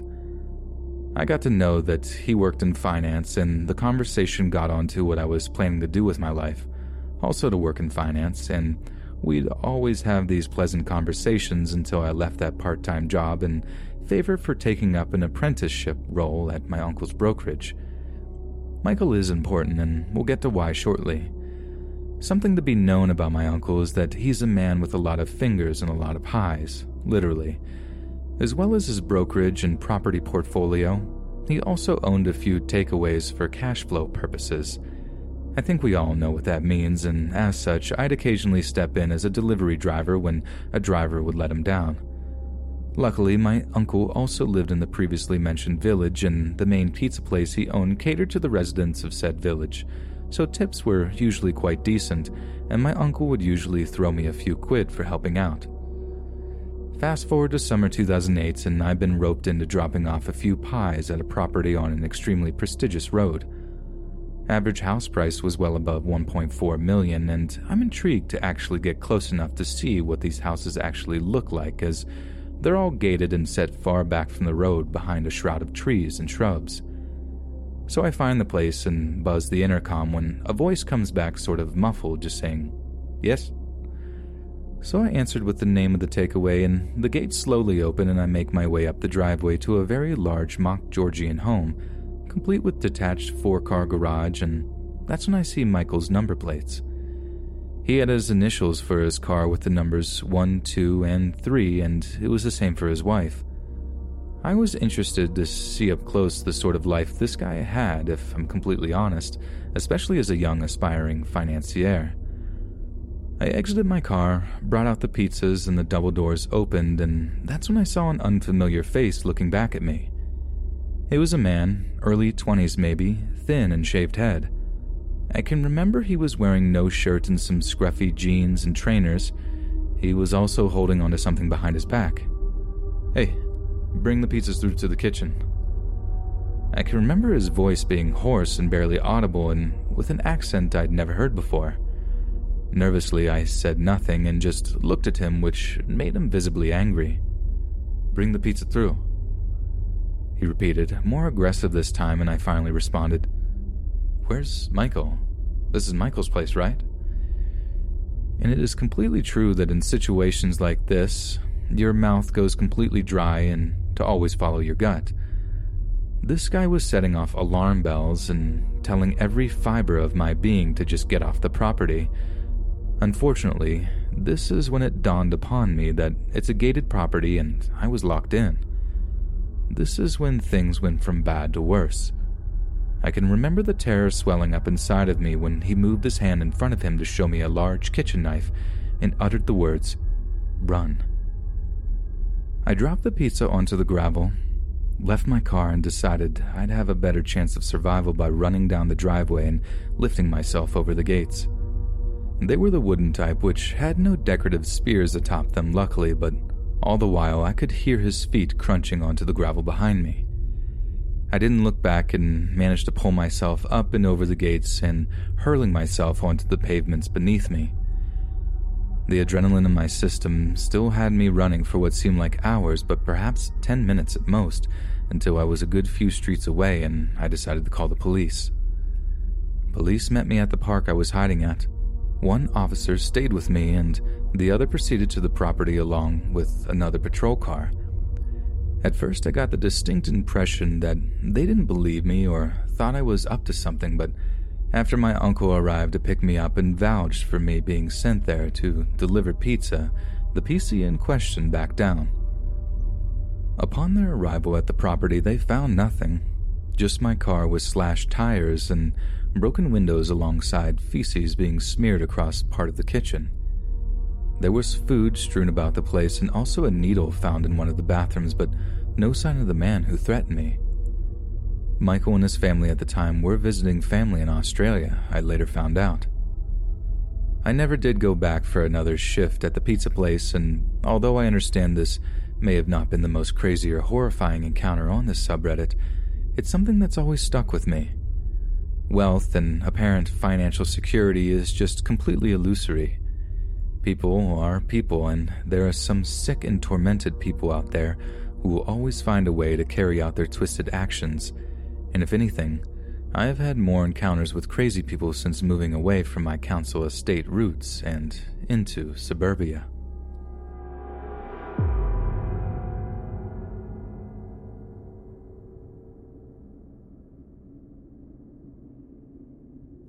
One or two months ago, my girlfriend and I went out to our favorite bar. The drive is a tad longer than an hour to our place from the bar, primarily on barren interstates after the first 15 minutes, save for a few rural exits and one rest stop a little over halfway home. My girlfriend was sober that night and was driving. I had had a bit to drink and was feeling warm and tipsy. I asked my girlfriend to make a quick stop at the rest area so I could pee. This is a normal stop for us to make if one of us had been drinking, since the rest area has its own direct exit and entrance, so it's faster than taking an actual exit into town for a gas station. The rest area has only one road in it and one out, and is surrounded by trees to the point that you can't see the facility from the freeway. It is wooded walking trails. By the time I hopped out of the car at the rest stop, it was sometime around 3 a.m., As mentioned, this is a fairly regular stop, and until the day, the only other person I had seen in that rest stop around that time of night was the guy who maintains it. I walk in, the vending area is empty and completely silent. I make my way over to the men's room and push it open to be immediately startled by this old man, maybe mid-60s or so, standing immediately to the left of the door inside the bathroom. He was wearing what I can only describe as an Inspector Gadget coat and slacks. I noticed he had a cell phone in his hand when I opened the door, but it was hanging down at his side and the screen was not lit up. He stares at me and I stare back for a split second. Then I get over it and pass him to head over to the urinals. I take the urinal closest to the sinks when I notice he made no indication he was going to walk out, because there is basically a wall of mirrors stretched out far enough that I can watch him in the mirror while I'm at the urinal. I unzip and keep my eyes on the mirror, but make sure not to turn my head at all. By the time I look in the mirror, his phone is up in his hand and on as if he were texting, but he seems to be staring at me rather than the phone. Either way, he definitely was not looking at his phone. A very long 60 seconds pass, and I absolutely cannot go with this silent guy staring at my back from the door. Then in the mirror, I notice him take a small, slow step forward. I tell myself I'm just tipsy and imagining it, to just get on with my business and get out. Then he takes a more obvious step forward, and I just put it in my pants while I speedwalk to the back handicap stall and lock the door. I went to the back where my feet weren't visible and texted my girlfriend about the creepy guy inside with me. I sit and wait to hear the door open, signaling him leaving, but it still doesn't. After possibly the longest 8 minutes of my life, I hear the door open and close. I wait another 2 minutes and finally go. I crack the stall door first. Luckily, the bathroom isn't huge and I had almost complete visibility of the room from the stall I picked. I saw no signs of anyone else, so I walked out, washed my hands, and beelined it back to the parking lot. I finally make it back to the car and ask my girlfriend what car the old guy got into. She turns to me, wide-eyed, and says, "He didn't get into one. He just walked across the parking lot and went into the tree line." With the rest stop being the only thing on the very short on-off ramps and the other closest civilization being 5 miles by interstate, I don't know where this guy was going. Later I realized that although the rest area main room is small, there is a second entrance and exit on the side that goes to a patio backing up to the woods. I forget about it because I never use it, but if that guy had somehow managed to get a jump on me, he could have easily pulled me out of that door and my girlfriend wouldn't have even seen it.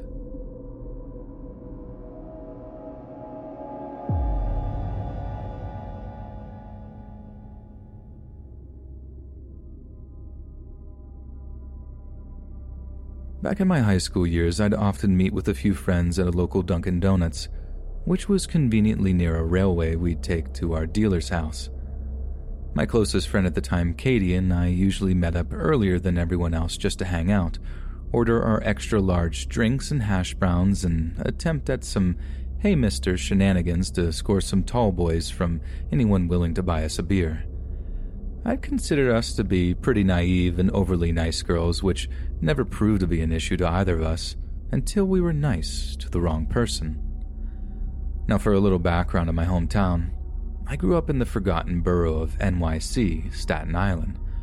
For those who are unaware, there was, and kind of still is, a pretty horrendous opioid epidemic, so seeing zombie-like civilians strolling the streets is fairly common. Because of this, I became pretty good at spotting out someone struggling with heroin and things of that sort. Anyways, on this one day, Katie and I met up at Dunkin' and sat at our usual booth.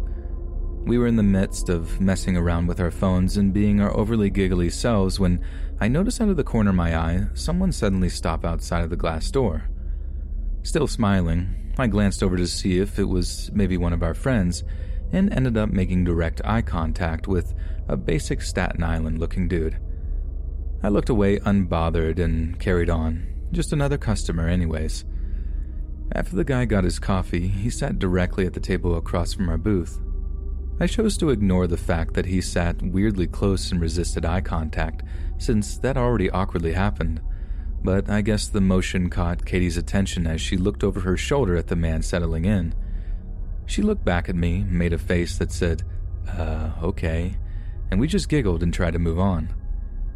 Every now and then I glanced in his direction, mainly just because I like to be observant of my surroundings, but also because I kept seeing him scratch at his nose, neck, and face in my peripheral vision, and noticed he was bleeding from various little cuts on his body.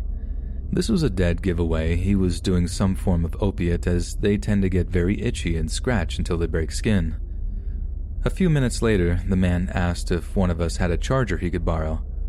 I kindly denied, and Katie only had an iPhone charger while the man clearly had an Android phone. This slight exchange was enough for the man to feel invited, and he continued to make comments for quite some time. Being that this was about 4 years ago, I don't remember the entire conversation, but I do remember him often asking general questions like if we live around here, what we do in our free time, and sort of creepy things of that sort.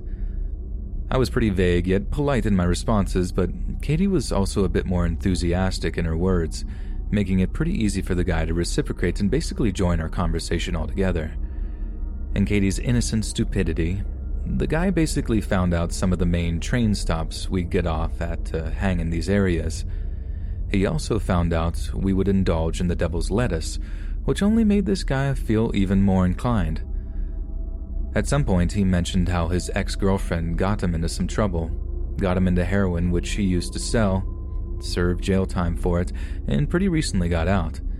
He also mentioned how he'd been an ice cream truck driver ever since his release, and told us that he's always driving around the train stops Katie mentioned earlier. He also repeatedly offered to give us rides around in his truck someday, with free ice cream as the bribe. Again, we were pretty naive and overly nice girls, Katie more so than I, so one thing led to another, and eventually this guy was asking for Katie's social media, which she happily obliged to. She's always been really dedicated to expanding her follower count. Throughout this exchange, I was mostly just nodding, smiling, laughing here and there, so my remaining silent during the social media exchange went unnoticed. However, once the guy started following Katie on Instagram, he quickly found mine through a tagged picture on her page. I wasn't private at the time, so he immediately started liking and commenting on nearly every one of my pictures. The comments were extremely cringy, consisting of heart eyes and water squirt emojis and things like, "Ooh, mama."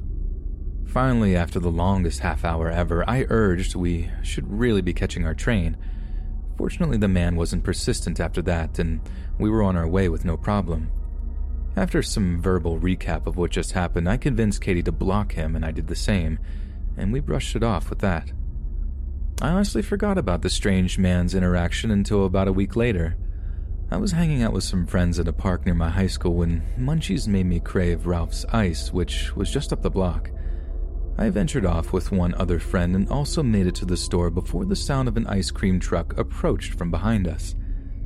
Completely lost in conversation, my attention was only caught by the high-pitched screeching of the truck brakes and a somewhat familiar voice. Of course, it was him. He shouted out to me, but with Ralph's Ice only a couple of feet in front of us, I ignored him and rushed in with my friend. The guy didn't stick around, being that he was blocking the whole lane on a narrow two-way road, but we still called our friend at the park to come pick us up in his car. For the next 2 weeks, there were about 4 times this man tried to pick me up in his ice cream truck. At this point, making me pretty paranoid I was potentially being stalked. The last time it happened, he was parked directly outside one of the train stops, almost as if though he was waiting for me. He again called out to me asking why I blocked him, and saying he just wants to be friends. At this point, I had enough and told him to just leave me alone. My dad's a lieutenant, which was a lie but slipped out in my defense. I walked away before he could respond and into the diner I was meeting my friends at that night. I saw his truck drive away in the window and never had an interaction with the ice cream man again. Anytime I hear the sound of an ice cream truck, it's haunted me ever since.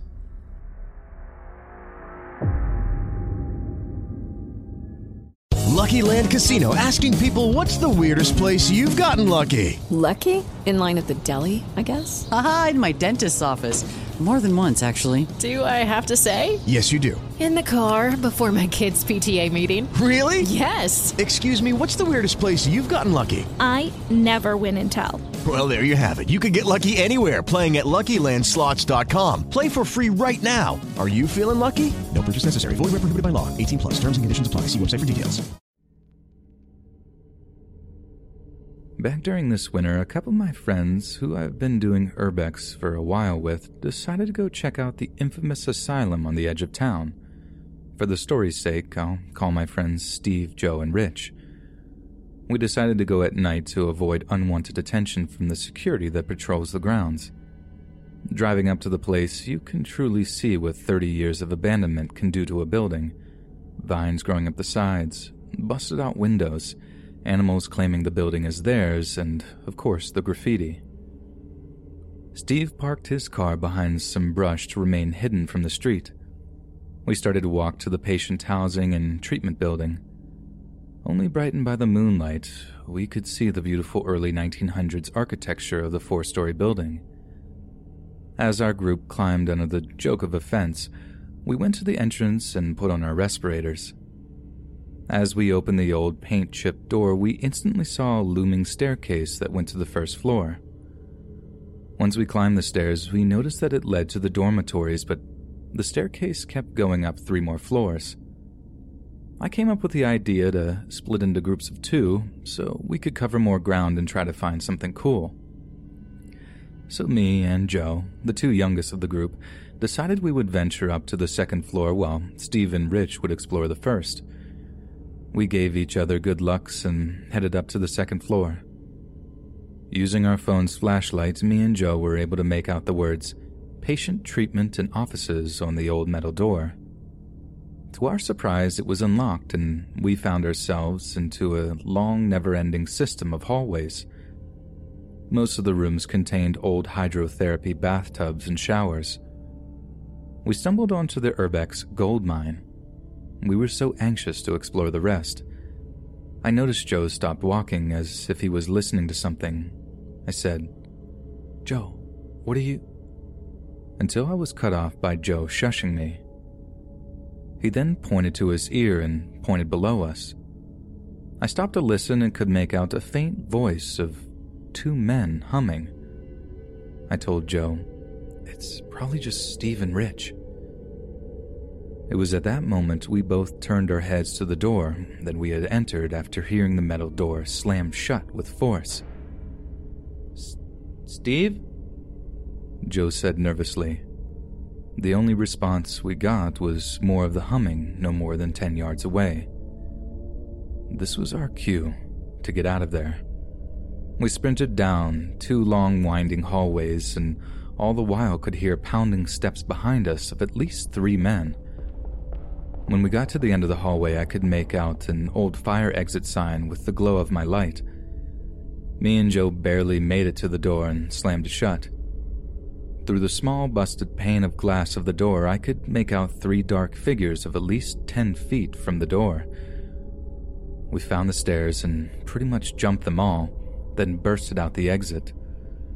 I don't think me and Joe have ever climbed a fence that fast in our lives. We didn't stop running until we got to the car. To our surprise, Steve and Rich were both sitting in the front seats. We screamed for them to unlock the doors and frantically told Steve to drive away. Steve, looking confused, drove away, leaving that nightmare of a place behind us. Rich wanted to stop and get coffee. During this time, they told us what they experienced. As me and Joe went upstairs, Steve and Rich entered the dormitory space. They checked out a couple of rooms, but said that they were all empty. So Steve went to call me to check if we found anything cool, but it went directly to voicemail. So Steve and Rich figured that we had just left due to the building already being looted and went out to the car. When me and Joe asked if they heard humming, they just looked at us as if though we were crazy. That was the first time I went to that asylum and will most certainly be the last.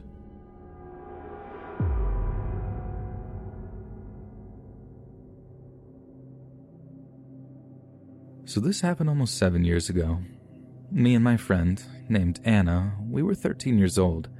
I still vividly remember this incident, and I think this is a great lesson for young girls. As most of us young girls back in 2013, we were fans of One Direction. My friend Anna and I went to the cinema to watch the movie This Is Us about One Direction. We were having fun and singing along, so the movie was over at 10 p.m. My friend called her dad to come and pick us up. We knew we had to wait for about 20 minutes before he arrives because both of us live outside of the city. So we were walking around and talking about the movie when we heard some men asking us, "Hey girls, need a ride home?" and we just kept walking, pretending we didn't hear anything.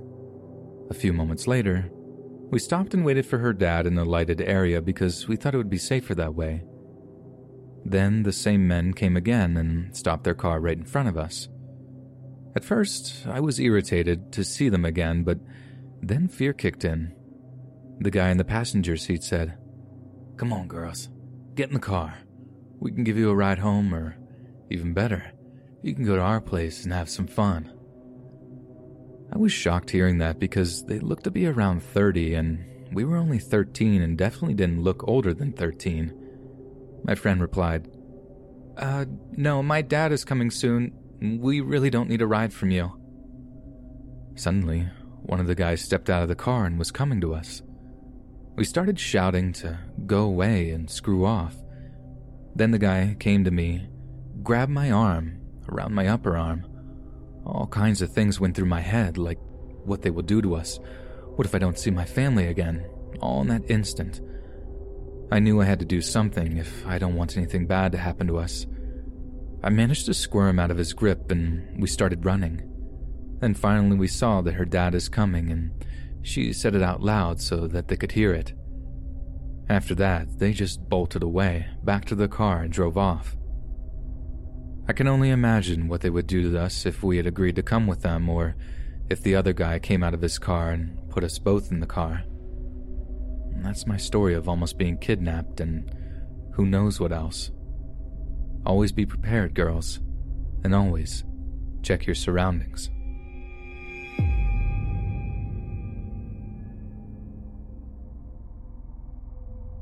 When I was going into my 4th year of university, I decided to move out of my student residence building and get an apartment with my friend.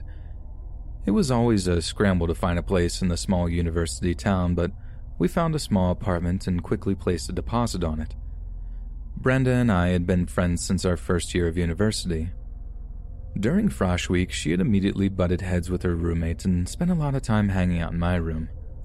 I'm pretty shy, so honestly it was nice to have made a friend so quickly. There were some red flags. She hated my boyfriend and was also pretty nasty to my friends who would come and visit from home. She also seemed to be fighting with her friends and family back home a lot. Again, I was just happy to have someone to go to meal hall with. So back to us moving in together. The first red flag was when, without consulting me first, she bought a ton of furniture for the house.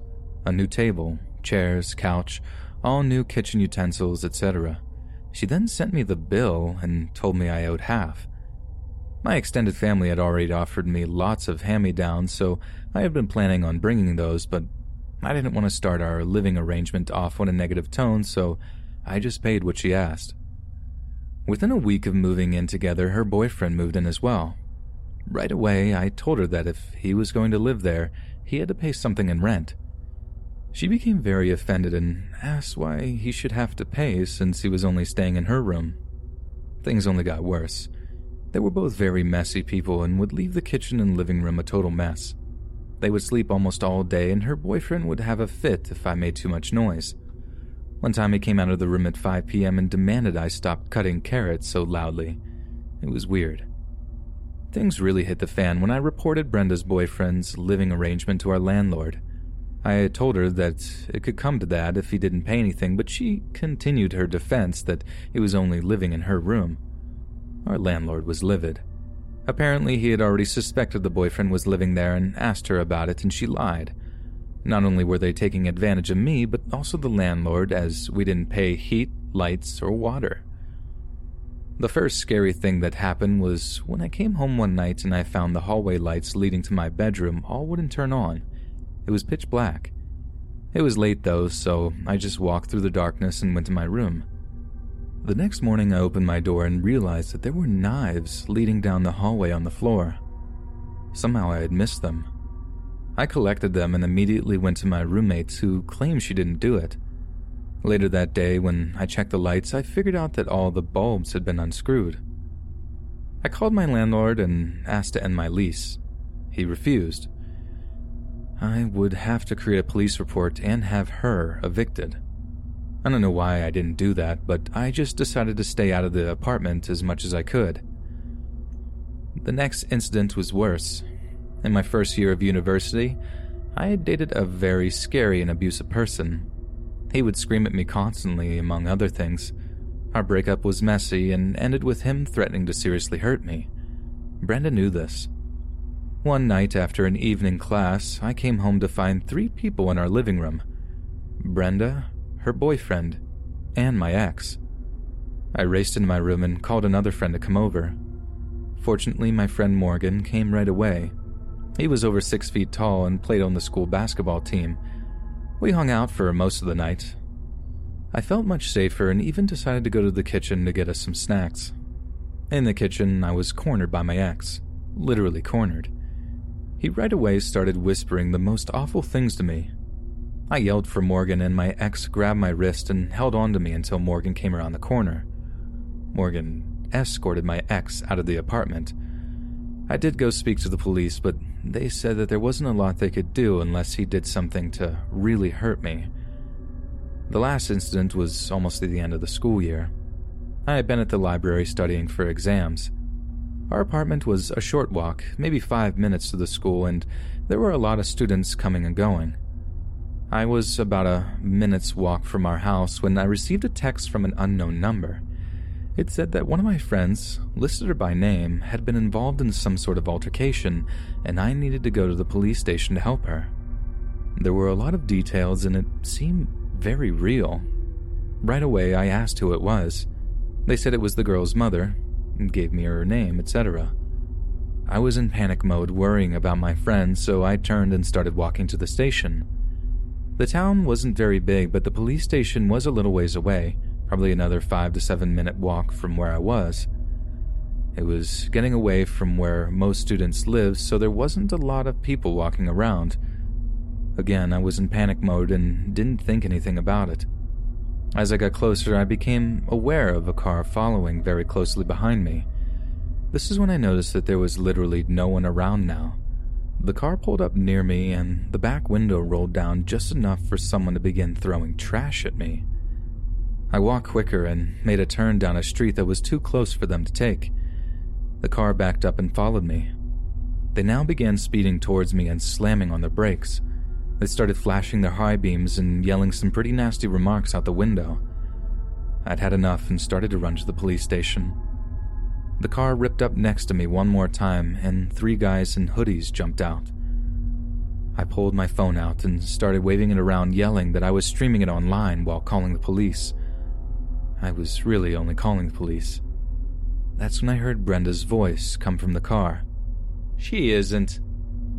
This is when it hit me that the text was definitely a fake.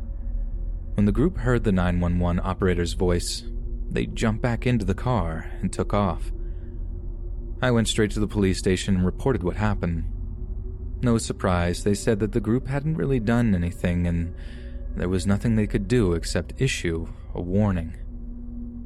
Thankfully, my sister lived about an hour and a half drive away, so I stayed with her for the rest of the semester and just drove to my classes. It was a pain, but I'm quite sure that it was better than whatever Brenda and her boyfriend had in store for me.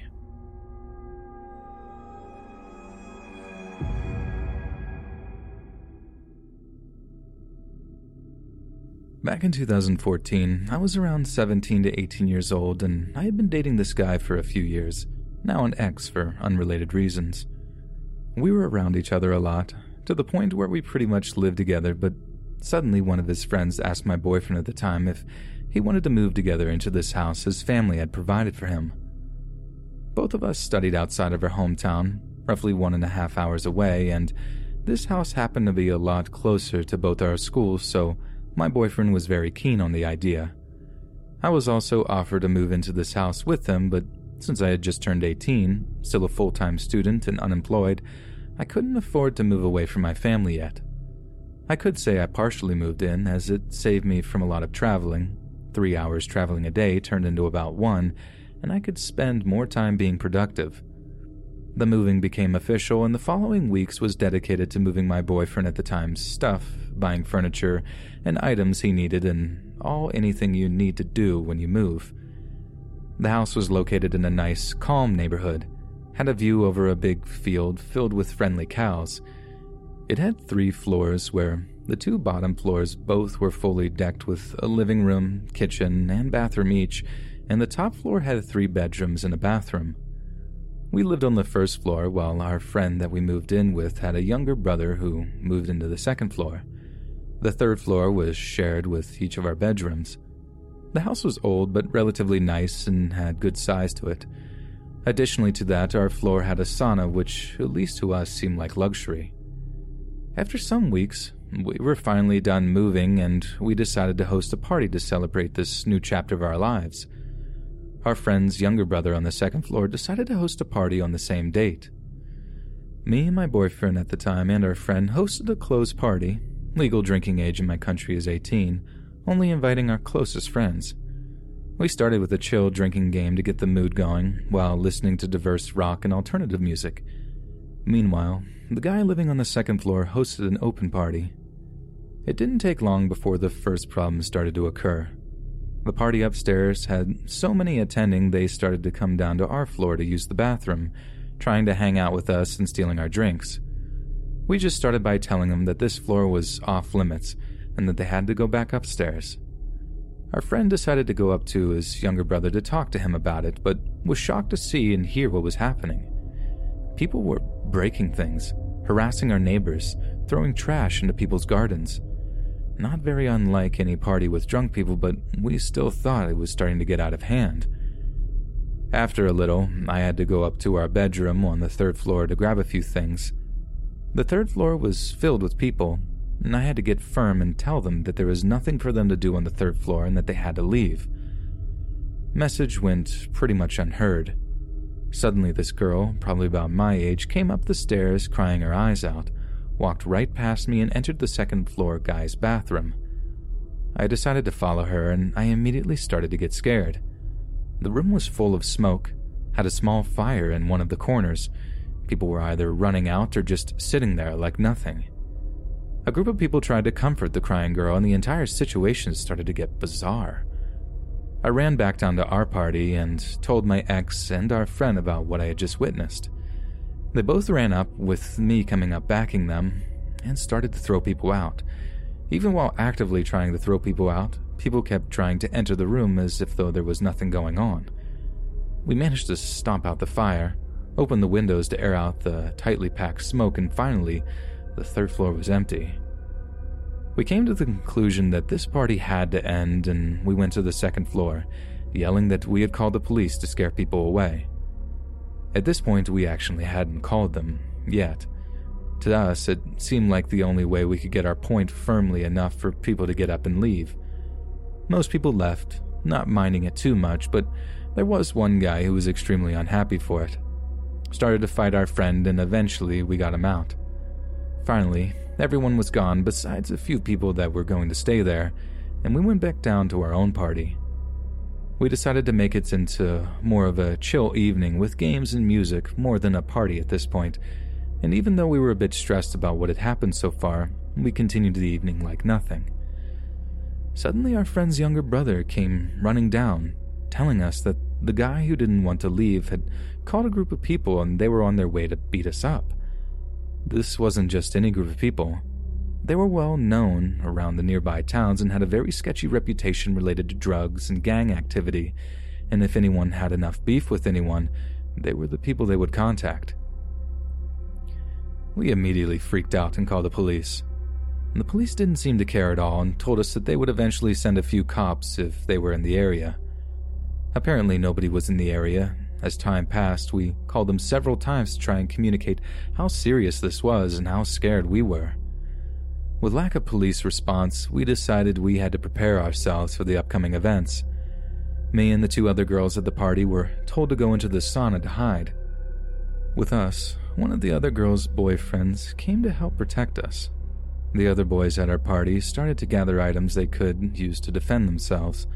Planks, curtain rods, or any long, hard objects was their choice of defense, and when ready, they started to station themselves at the various entrances the house had.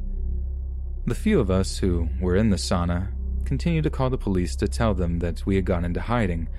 Some of us were ready for an attack and that we'd really like to get the police here. They finally told us that they were going to send someone for sure after we had called them over 40 times in the last few hours, but it was almost too late. We were sitting in the sauna, freaking out for what seemed like an eternity at this time. Since I was hiding in the sauna, I was not there to witness what went down outside, but being told this over and over from all the different guys, I think I had a good overview of how it went down. Suddenly, a random guy who attended the party earlier came running to the door yelling for help. He kept knocking on the door, ringing the doorbell and yelling. After a little, one of the boys concluded that he was probably chased by the gang coming for us and we had to let him in. As soon as we opened the door, a different person who was out of sight suddenly punched him hard on the face and knocked him down.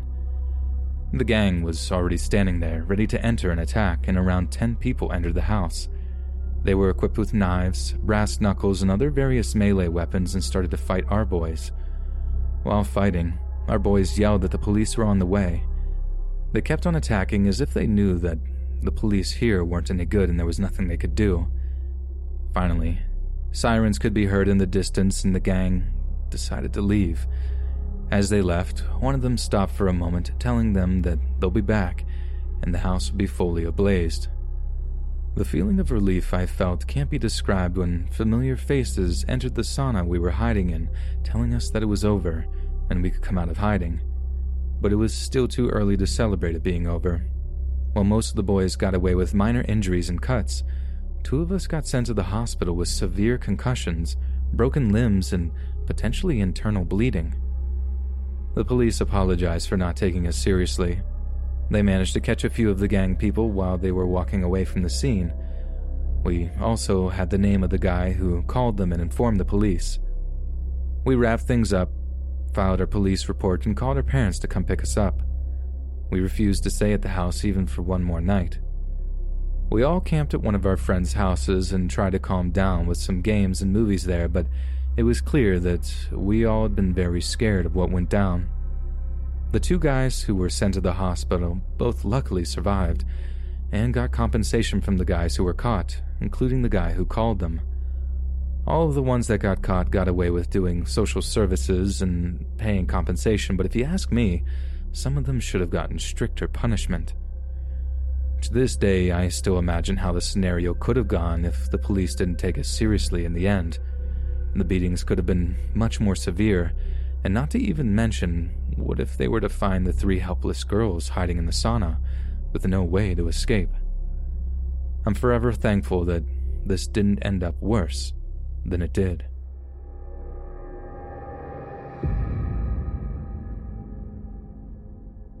I'm a 22-year-old female in Southend, England. This seems like a good place to share my experience. So for starters, my house is a relatively new build, circa 1960s. My dad bought it from the original owners in the 80s and has been here ever since. When my mom fell pregnant with me, there was no longer enough room, so there was an extension built to the side, mid-90s, and it's that newer part that has always felt uncomfortable to me. Also worthy to note is that now, it's just my dad and I living here. He works long, long days, and I do shift work, so it's quite often I'm home alone for long periods of time. As a young child, I remember having vivid nightmares most nights, and I was terrified of sleeping in my room. Not uncommon, I know, but my fear was quite specific to certain dolls I had and the loft space above my bedroom. I would see the dolls move, again, product of fear most likely, but was too scared to move them into the loft because I'd hear them scratching around up there. As an adult, I have an interest in the spiritual but mostly try to look at things scientifically. Now, my real experiences started a couple of years ago. They happened almost in sequence. The first experience was when I was home alone in my room.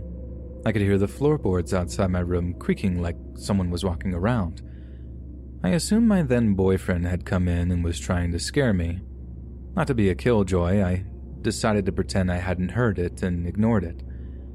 A few minutes later, I was still hearing it, so I opened my bedroom door to see what was going on, and of course, there was no one. Almost as I opened the door, the creaking stopped. That happened twice more over the next couple of hours. I rang my then boyfriend, who was at home, just to make sure, then went downstairs to make sure I didn't have an intruder. Getting into my kitchen, there was a knife on the counter. I know absolutely that it wasn't there before, as I had done the washing up earlier in the day, and the knife wasn't even one of the items I'd washed. Sensing it was some kind of sign, I kept the knife with me until my dad got home. Roughly a week after, the start was the same as before. Hearing footsteps, no one there. I went downstairs, and this time, 5 of our cupboard doors were wide open. A few days after, my dad is really strict about certain things, and ever since I have had a key, it's been drilled into me to double lock the front door when I leave the house. I've never not done it. In this experience, my dad came home from work whilst I was out to find the front door wide open. He was mad at me, and I insist that, like always, I lock that door. At this point, I'm beginning to worry we have someone living in the loft or garage or something. I've asked my dad to do checks around the house, and of course, we don't have anyone else living here. Now, I was home alone and on the phone with my mom. We were chatting, and I'm sitting in the dining room, the newer part of the house, and she suddenly says, "Who's there with you?" I say, "No one." She says, "No, seriously, who's there? I hear a man's voice." I'm completely alone, but she's so convinced that she just heard a man talk into the speaker that she drives to my house straight away and does a check for me. My mom is the last person who would play a prank like that. She would never try to scare me. My then-boyfriend is an absolute non-believer. I'm kind of on the fence, always trying to come up with an explanation, but he straight up tells me I'm stupid and shuts me off whenever I've told him what's happening. One morning, I go to work when he stayed over, leaving him in my house alone.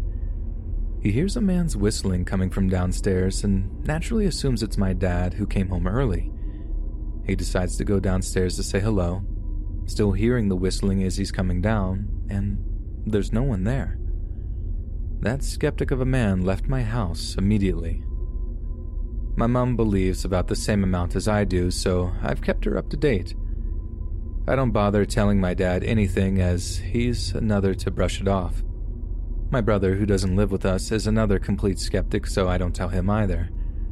My mom decides to tell my brother about it, unbeknownst to me. She always felt anxious and off in this house when she lived here, but never said anything and decided to ask my brother about it when he lived here. My brother has 2 stories to tell from living here. He lived here up until he was about 15, and since he started school, most nights he would roll over and face the wall because a pencil on his bed table would rhythmically roll back and forth like someone was pushing it. It never did it any other times, and it's something that stuck in his brain as a kid. This is the big one. Hold your horses. This. When I was 2 and he was 10, we went on a holiday to visit family in Mauritius, getting picked up by a taxi at 6 a.m. to go to the airport. My brother woke up at 5 and was getting his things together. He was grabbing some things off of his windowsill and happened to see our neighbor in the garden. He looked up at my brother and smiled and waved. He waved back and thought nothing of it. When the time comes, he's putting his suitcase in the taxi, and our neighbor's daughter comes out to wave us off and said, "Sorry to tell this before you go, but I thought you should know that my dad died in his sleep about 11 p.m. And it makes my brother go cold to this day to think about it. He remembers exactly what our neighbor was wearing when he saw him, every detail of his smile and wave. But this man was dead.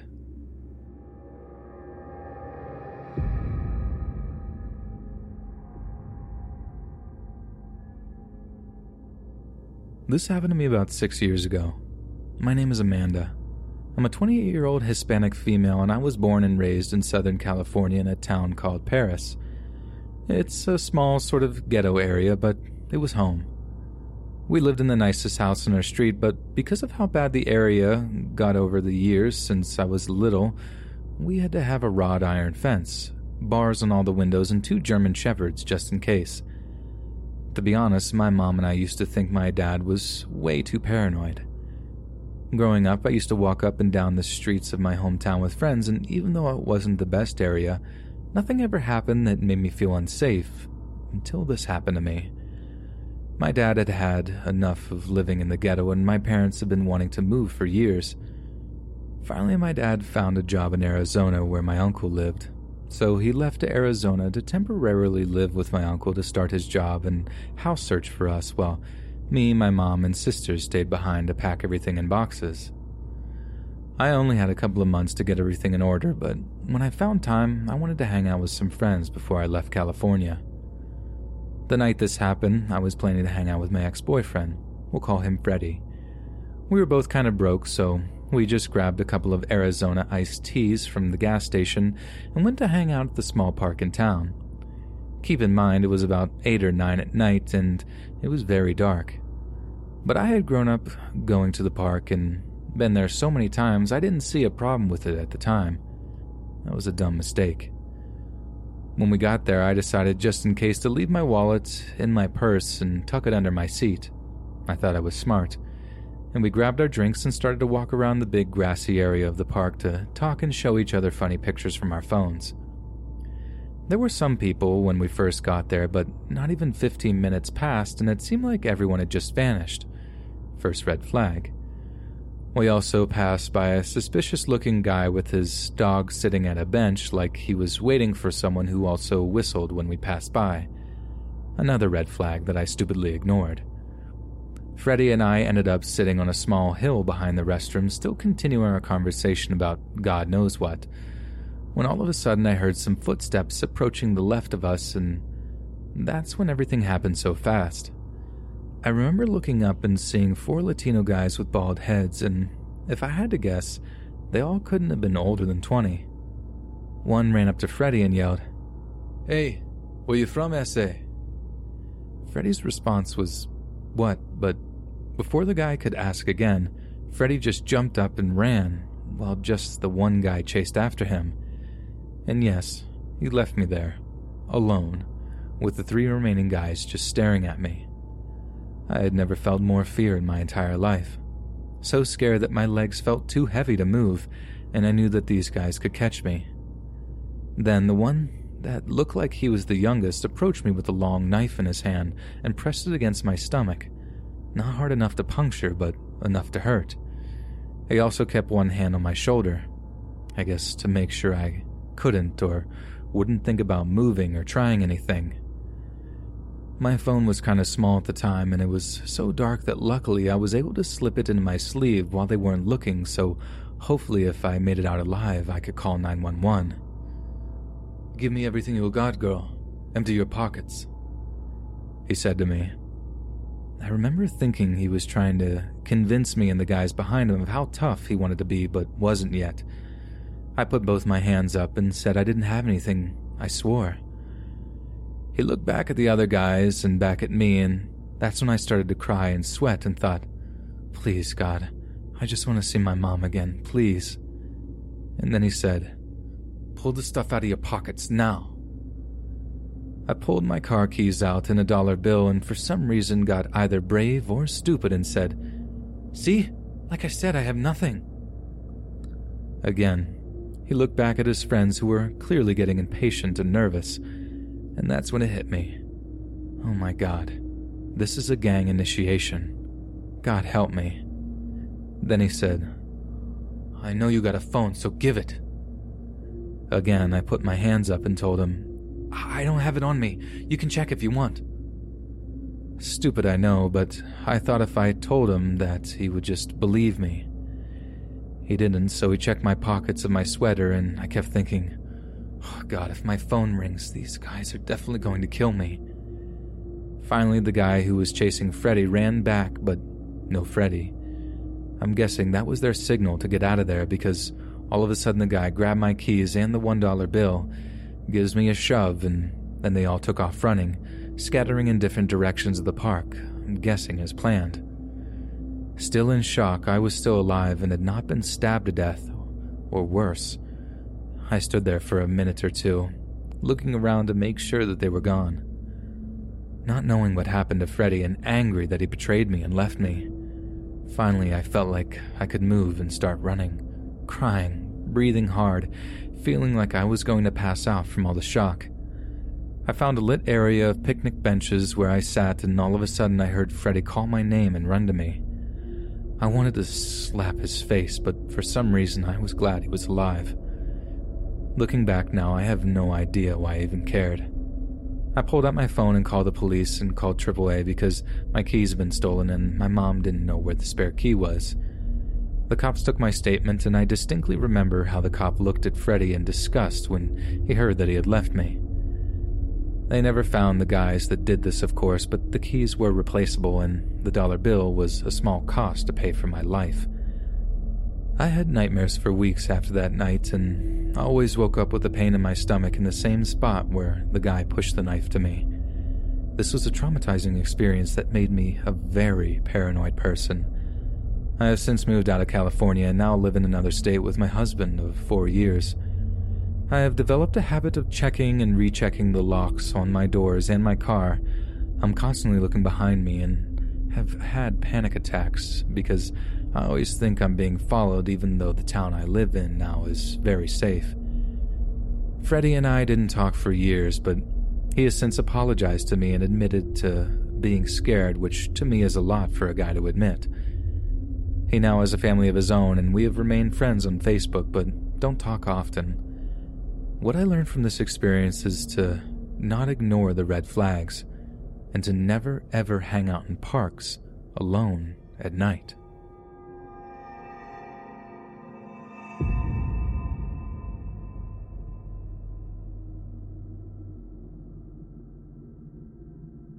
This story is going to sound strange to anyone who isn't spiritual or doesn't believe in demons. I encourage you not to skip this story because maybe you'll learn something from it. And it is 1000% true in what we experienced. So be warned now, but I know what many others and myself have experienced. I accidentally exorcised some demons from someone, which is the theatrical term for it, but we call it deliverance at church, usually. And it was terrifying. I just recently figured out what the Holy Spirit can do in my life personally, speaking in tongues, when I'm praying, just me and God, not to a whole room with an interpretation. Miraculous healing and prophecy are the things that I didn't know were true outside of the Bible, too, until I received those gifts for myself. After I got baptized in the Holy Spirit, the demonic dreams that plagued me my whole life changed and then went away. I started casting the demons out in my dreams instead of cowering from them or crying or screaming or other things like that. Thank goodness, because it's not fun to be afraid to go to sleep and being afraid of being awake at the same time. That's sort of symbolic for what I'm about to share. I had a best friend that I was super close with that I met at church. Over time, I saw him starting to drift away from the faith and church culture a little bit, so I started praying for him from afar. Then it turned into blatant disregard for Jesus, and I became devastated. I've never interceded more for someone in my whole life. Long story short, way down the line, we were at a church retreat one year, and the spiritual atmosphere was tingly. Like God's presence was just everywhere. It was crazy. Anyone who has felt this knows what I'm talking about. Expectation was in the air. 2 weeks before this retreat, my mentioned friend's sister came up and prophesied to me. Like I said, this probably sounds ridiculous to anyone who doesn't know what God can do to people. That my demonic dreams changing and leaving was a sign that deliverance was part of my calling and that I would be part of deliverances or exorcisms in my life. I was freaked out. No thanks, that's too scary. 2 weeks later, here I am at this retreat. I knew God was going to do something big, but I didn't know what it was. The last night, which is always the most spiritually intense, in a good way, I walked into the chapel with all the students worshiping and immediately began looking for my friend. I wanted to pray over him. I couldn't find him for the life of me and was afraid he left early since he doesn't participate in this stuff anyway. He was just going to these events to appease his parents. I go to the corner to worship and I open my eyes and 4 feet in front of me, there he is. Sitting in the only chair in the room, head rested on his hands, arms rested on his legs, blatantly trying to ignore the electrifying atmosphere. So the setting, the worship is concert level loud as this is happening. I suddenly begin sobbing uncontrollably and feel an intense love in my heart. I open my mouth to start praying from 4 feet away, but I just can't stop praying in tongues. All of a sudden, through my tears, I see him start beating his head with his fist. Due to the loud music and the focus people had on God, no one noticed this at this point. Then he begins screaming at the top of his lungs, blood-curdling male screams as he keeps messing with his head. I didn't know what to do, so I just kept praying and crying. Suddenly he stands up and starts heading for the door, and I need to pray over him now, but I don't move. I was terrified. A student stops him and begins praying over him. Thank goodness, this bought some time. I watch him, and as this student is praying, his eyes are darting back and forth. He wants to get to the door, so the kid stops praying and doesn't even get a thanks from my friend. His mind is elsewhere, and I approach him. I ask, "Can I please pray for you?" Keep in mind, we were best friends, very buddy-buddy. He says, "Sure," in the most flat, unamused voice ever. I look into his eyes, although he refuses to make eye contact with me, and sees something else behind them. It was otherworldly, and I wish I could explain it further. I put my hand on his shoulder. Laying hands is biblical and whatnot. That's what our church automatically does, and he smacks it off of him. He says, "Don't touch me." And I remember something a pastor told me once about how once when he was casting out a demon from someone, whenever he touched the person would feel physical pain and burning wherever his hand touched. So I said, "Okay, I'll just pray then." He stops me again and says, "When you're praying, pray to me." What? No, I'm going to pray to God. But I don't respond to that, I just pray. I am literally rambling and can barely even speak because my sobbing only got worse by this point. Then four of his close friends surround him too as we stand there, and they lay hands on him and begin praying. He kneels over and, bent in half, and begins screaming manically. We know what's happening, so we just keep praying. Luckily, the worship music was concert-level loud. After about 2 minutes of him bending over and screaming as we continue praying, he stands up perfectly calm and leaves the chapel. We all just watch as he goes. None of us know what to do or how to acknowledge the situation, so we just walk away and continue to worship. But obviously, I continued praying over what just happened. I had heard demons manifest before from a distance since our church is so spirit-filled and they literally cannot stand the presence of God, but I had never had it happen due to my prayers before. I sadly don't believe that whatever demons he had came out of him that day, but they were fighting and reacting without a doubt. These days my friend and I hardly ever speak, but we recently caught up and he's attending a different church than his family and he's probably better than he's been in years, unless he's lying to me. It was a very scary situation, but also gave me more confidence for if that ever happened in the future. After all, his sister did prophesy that that would be part of my calling.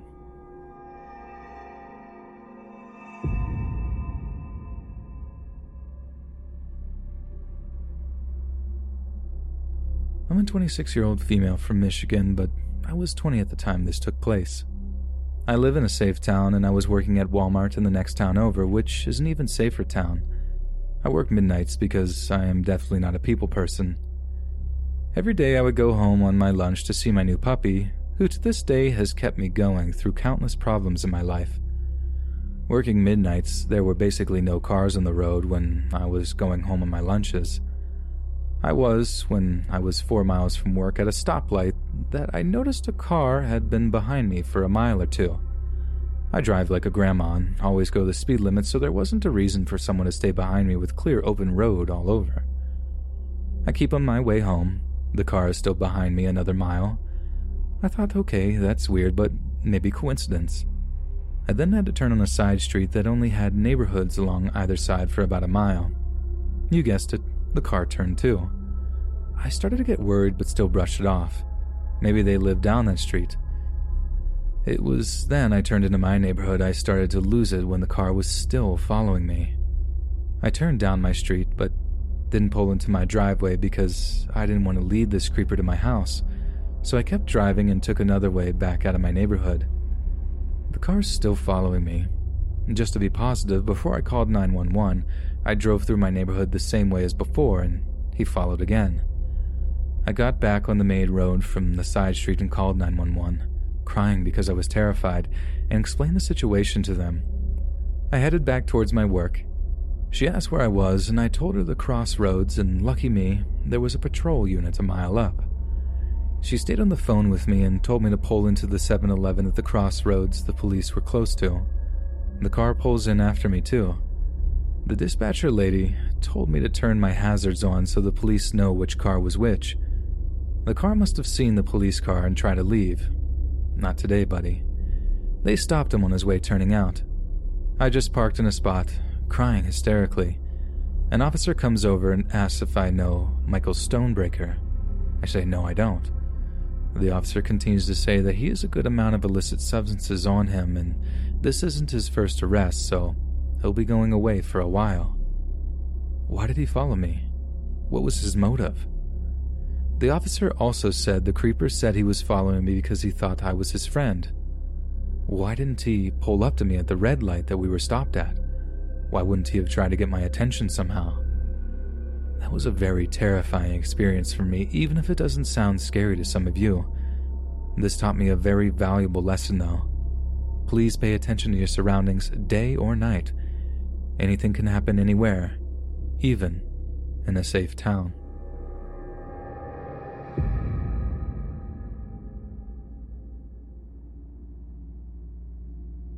Grey and Bruce counties in Ontario, Canada often get rolled into one region referred to as Grey Bruce due to the relative similarity between the terrain and general lack of urbanization anywhere besides the city of Owen Sound, which is roughly in the middle of the region.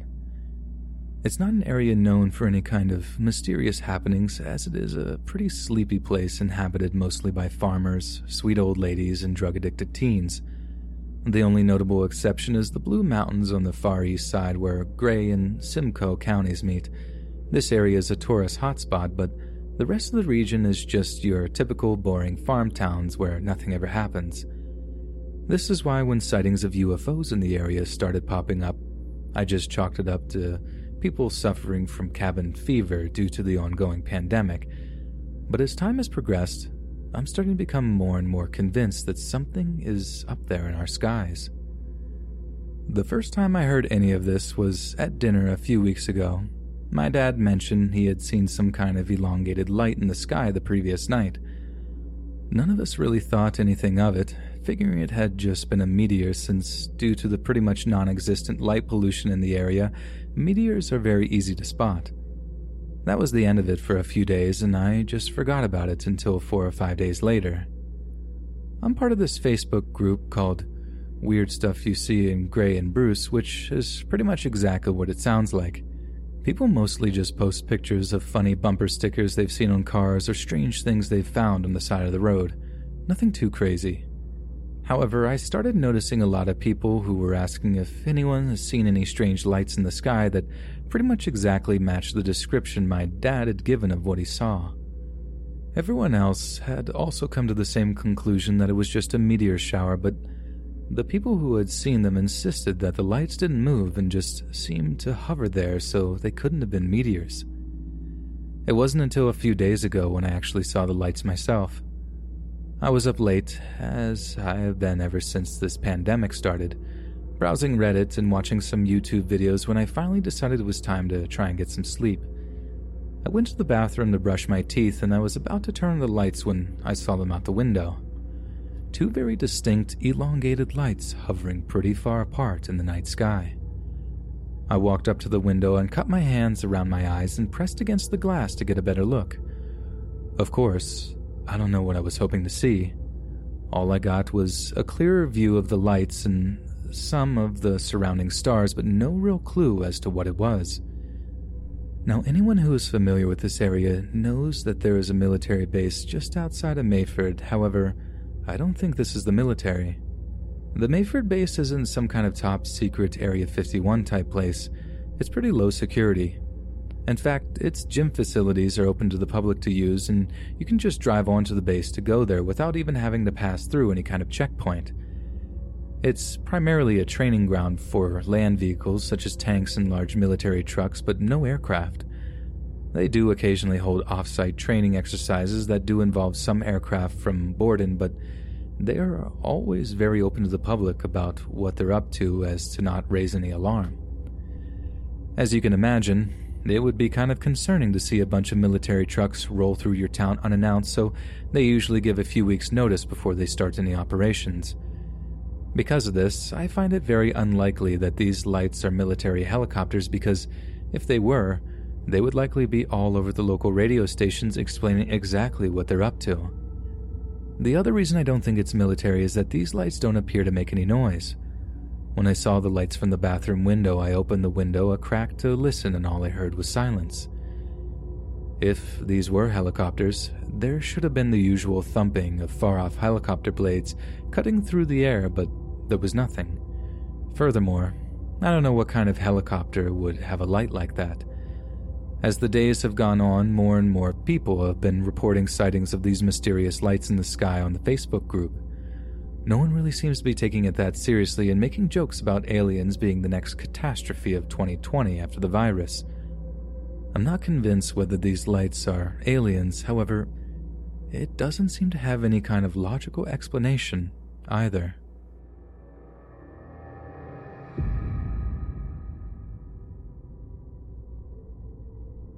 The following story happened when I was about 16 years old, and still to this day, I reflect on it from time to time.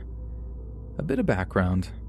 I live in Australia, and I live reasonably close to the Royal National Park where this story takes place. If you aren't familiar with the park, it is a large area over 100 kilometers in space with winding roads and nothing but bushland that are quite fun to drive through. On a night like any other, I was doing just that. I was a passenger in my friend Ash's car, and my brother Lucas was with us. It was approximately 1 a.m., and we were driving deeper into the park as we had done hundreds of times before. As we came quickly around a bend in the route, we were face to face with a girl standing at the edge of the road close to one of those barriers, as we must be near a cliff. She looked to be in her teens. Her age, I couldn't be sure. Though this sounds cliche, I swear she was wearing some kind of white dress and was pale-faced.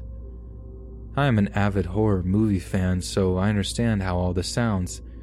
Her immediate appearance wasn't what was concerning to us. We had stopped virtually in the middle of the road, and the car headlights were shining directly on her. We became uneasy when the girl didn't blink, flinch, or move a muscle despite facing us directly. I remember wondering why she would be out here standing in the pitch-black night.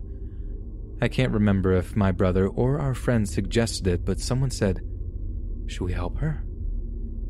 In that moment, so many questions were racing through my mind. I think I was the first to speak and said no, firmly. As much as I wanted to help, I reasoned with the boys, saying that if she was in trouble and needed help, she would have indicated it by now. I also suggested that it could be a trap used to distract us, and someone could be nearby to attack us if we aided her. After what felt like hours, though really it was only a minute, we got out of there. We had to drive past her to continue our route, and couldn't do a U-turn or a three-point turn because the road was too narrow. As we drove past her, I was in the back seat and turned my head to watch her.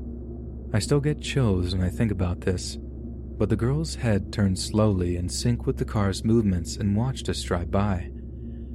I kept my eyes on her, and still she didn't blink or move as the light around her started to dim, until she was in the darkness again and I could no longer see her face. Oddly enough, the three of us didn't mention it the next day or for a long time. At least I don't remember having a conversation about it with Lucas. It was only a few years later, when I had started to question if I had dreamed it, when I asked my brother and our friend if they remembered that night. To my horror and somewhat relief, they did. They recalled the details as I had recalled them, so I know it was real. Over the years, I have wondered what became of her. I regret not going to the police, and you may ask why I would even go to the police if she had done nothing wrong. Truth be told, there are no residents that deep in the park, and she was a good hour's walk or so from the nearest highway. So I simply wonder if she was a ghost, a lost, catatonic girl who needed help, or maybe she was something more sinister. I have gone back to the park several times since, specifically to find the girl or see if there is a common occurrence. I have researched online for any clues as to who she may be. On OneDrive, when searching, I said to a friend of mine, Nick, who was happy to come along, that there could be bodies in the bush and no one would ever know. A week after I had said this, the dead body of a man was found a few feet away from the road in the bush by a motorist who had stopped to relieve himself. It was in the news, and it makes me wonder how many people are out there in that park, but most of all, I just wonder, who was she?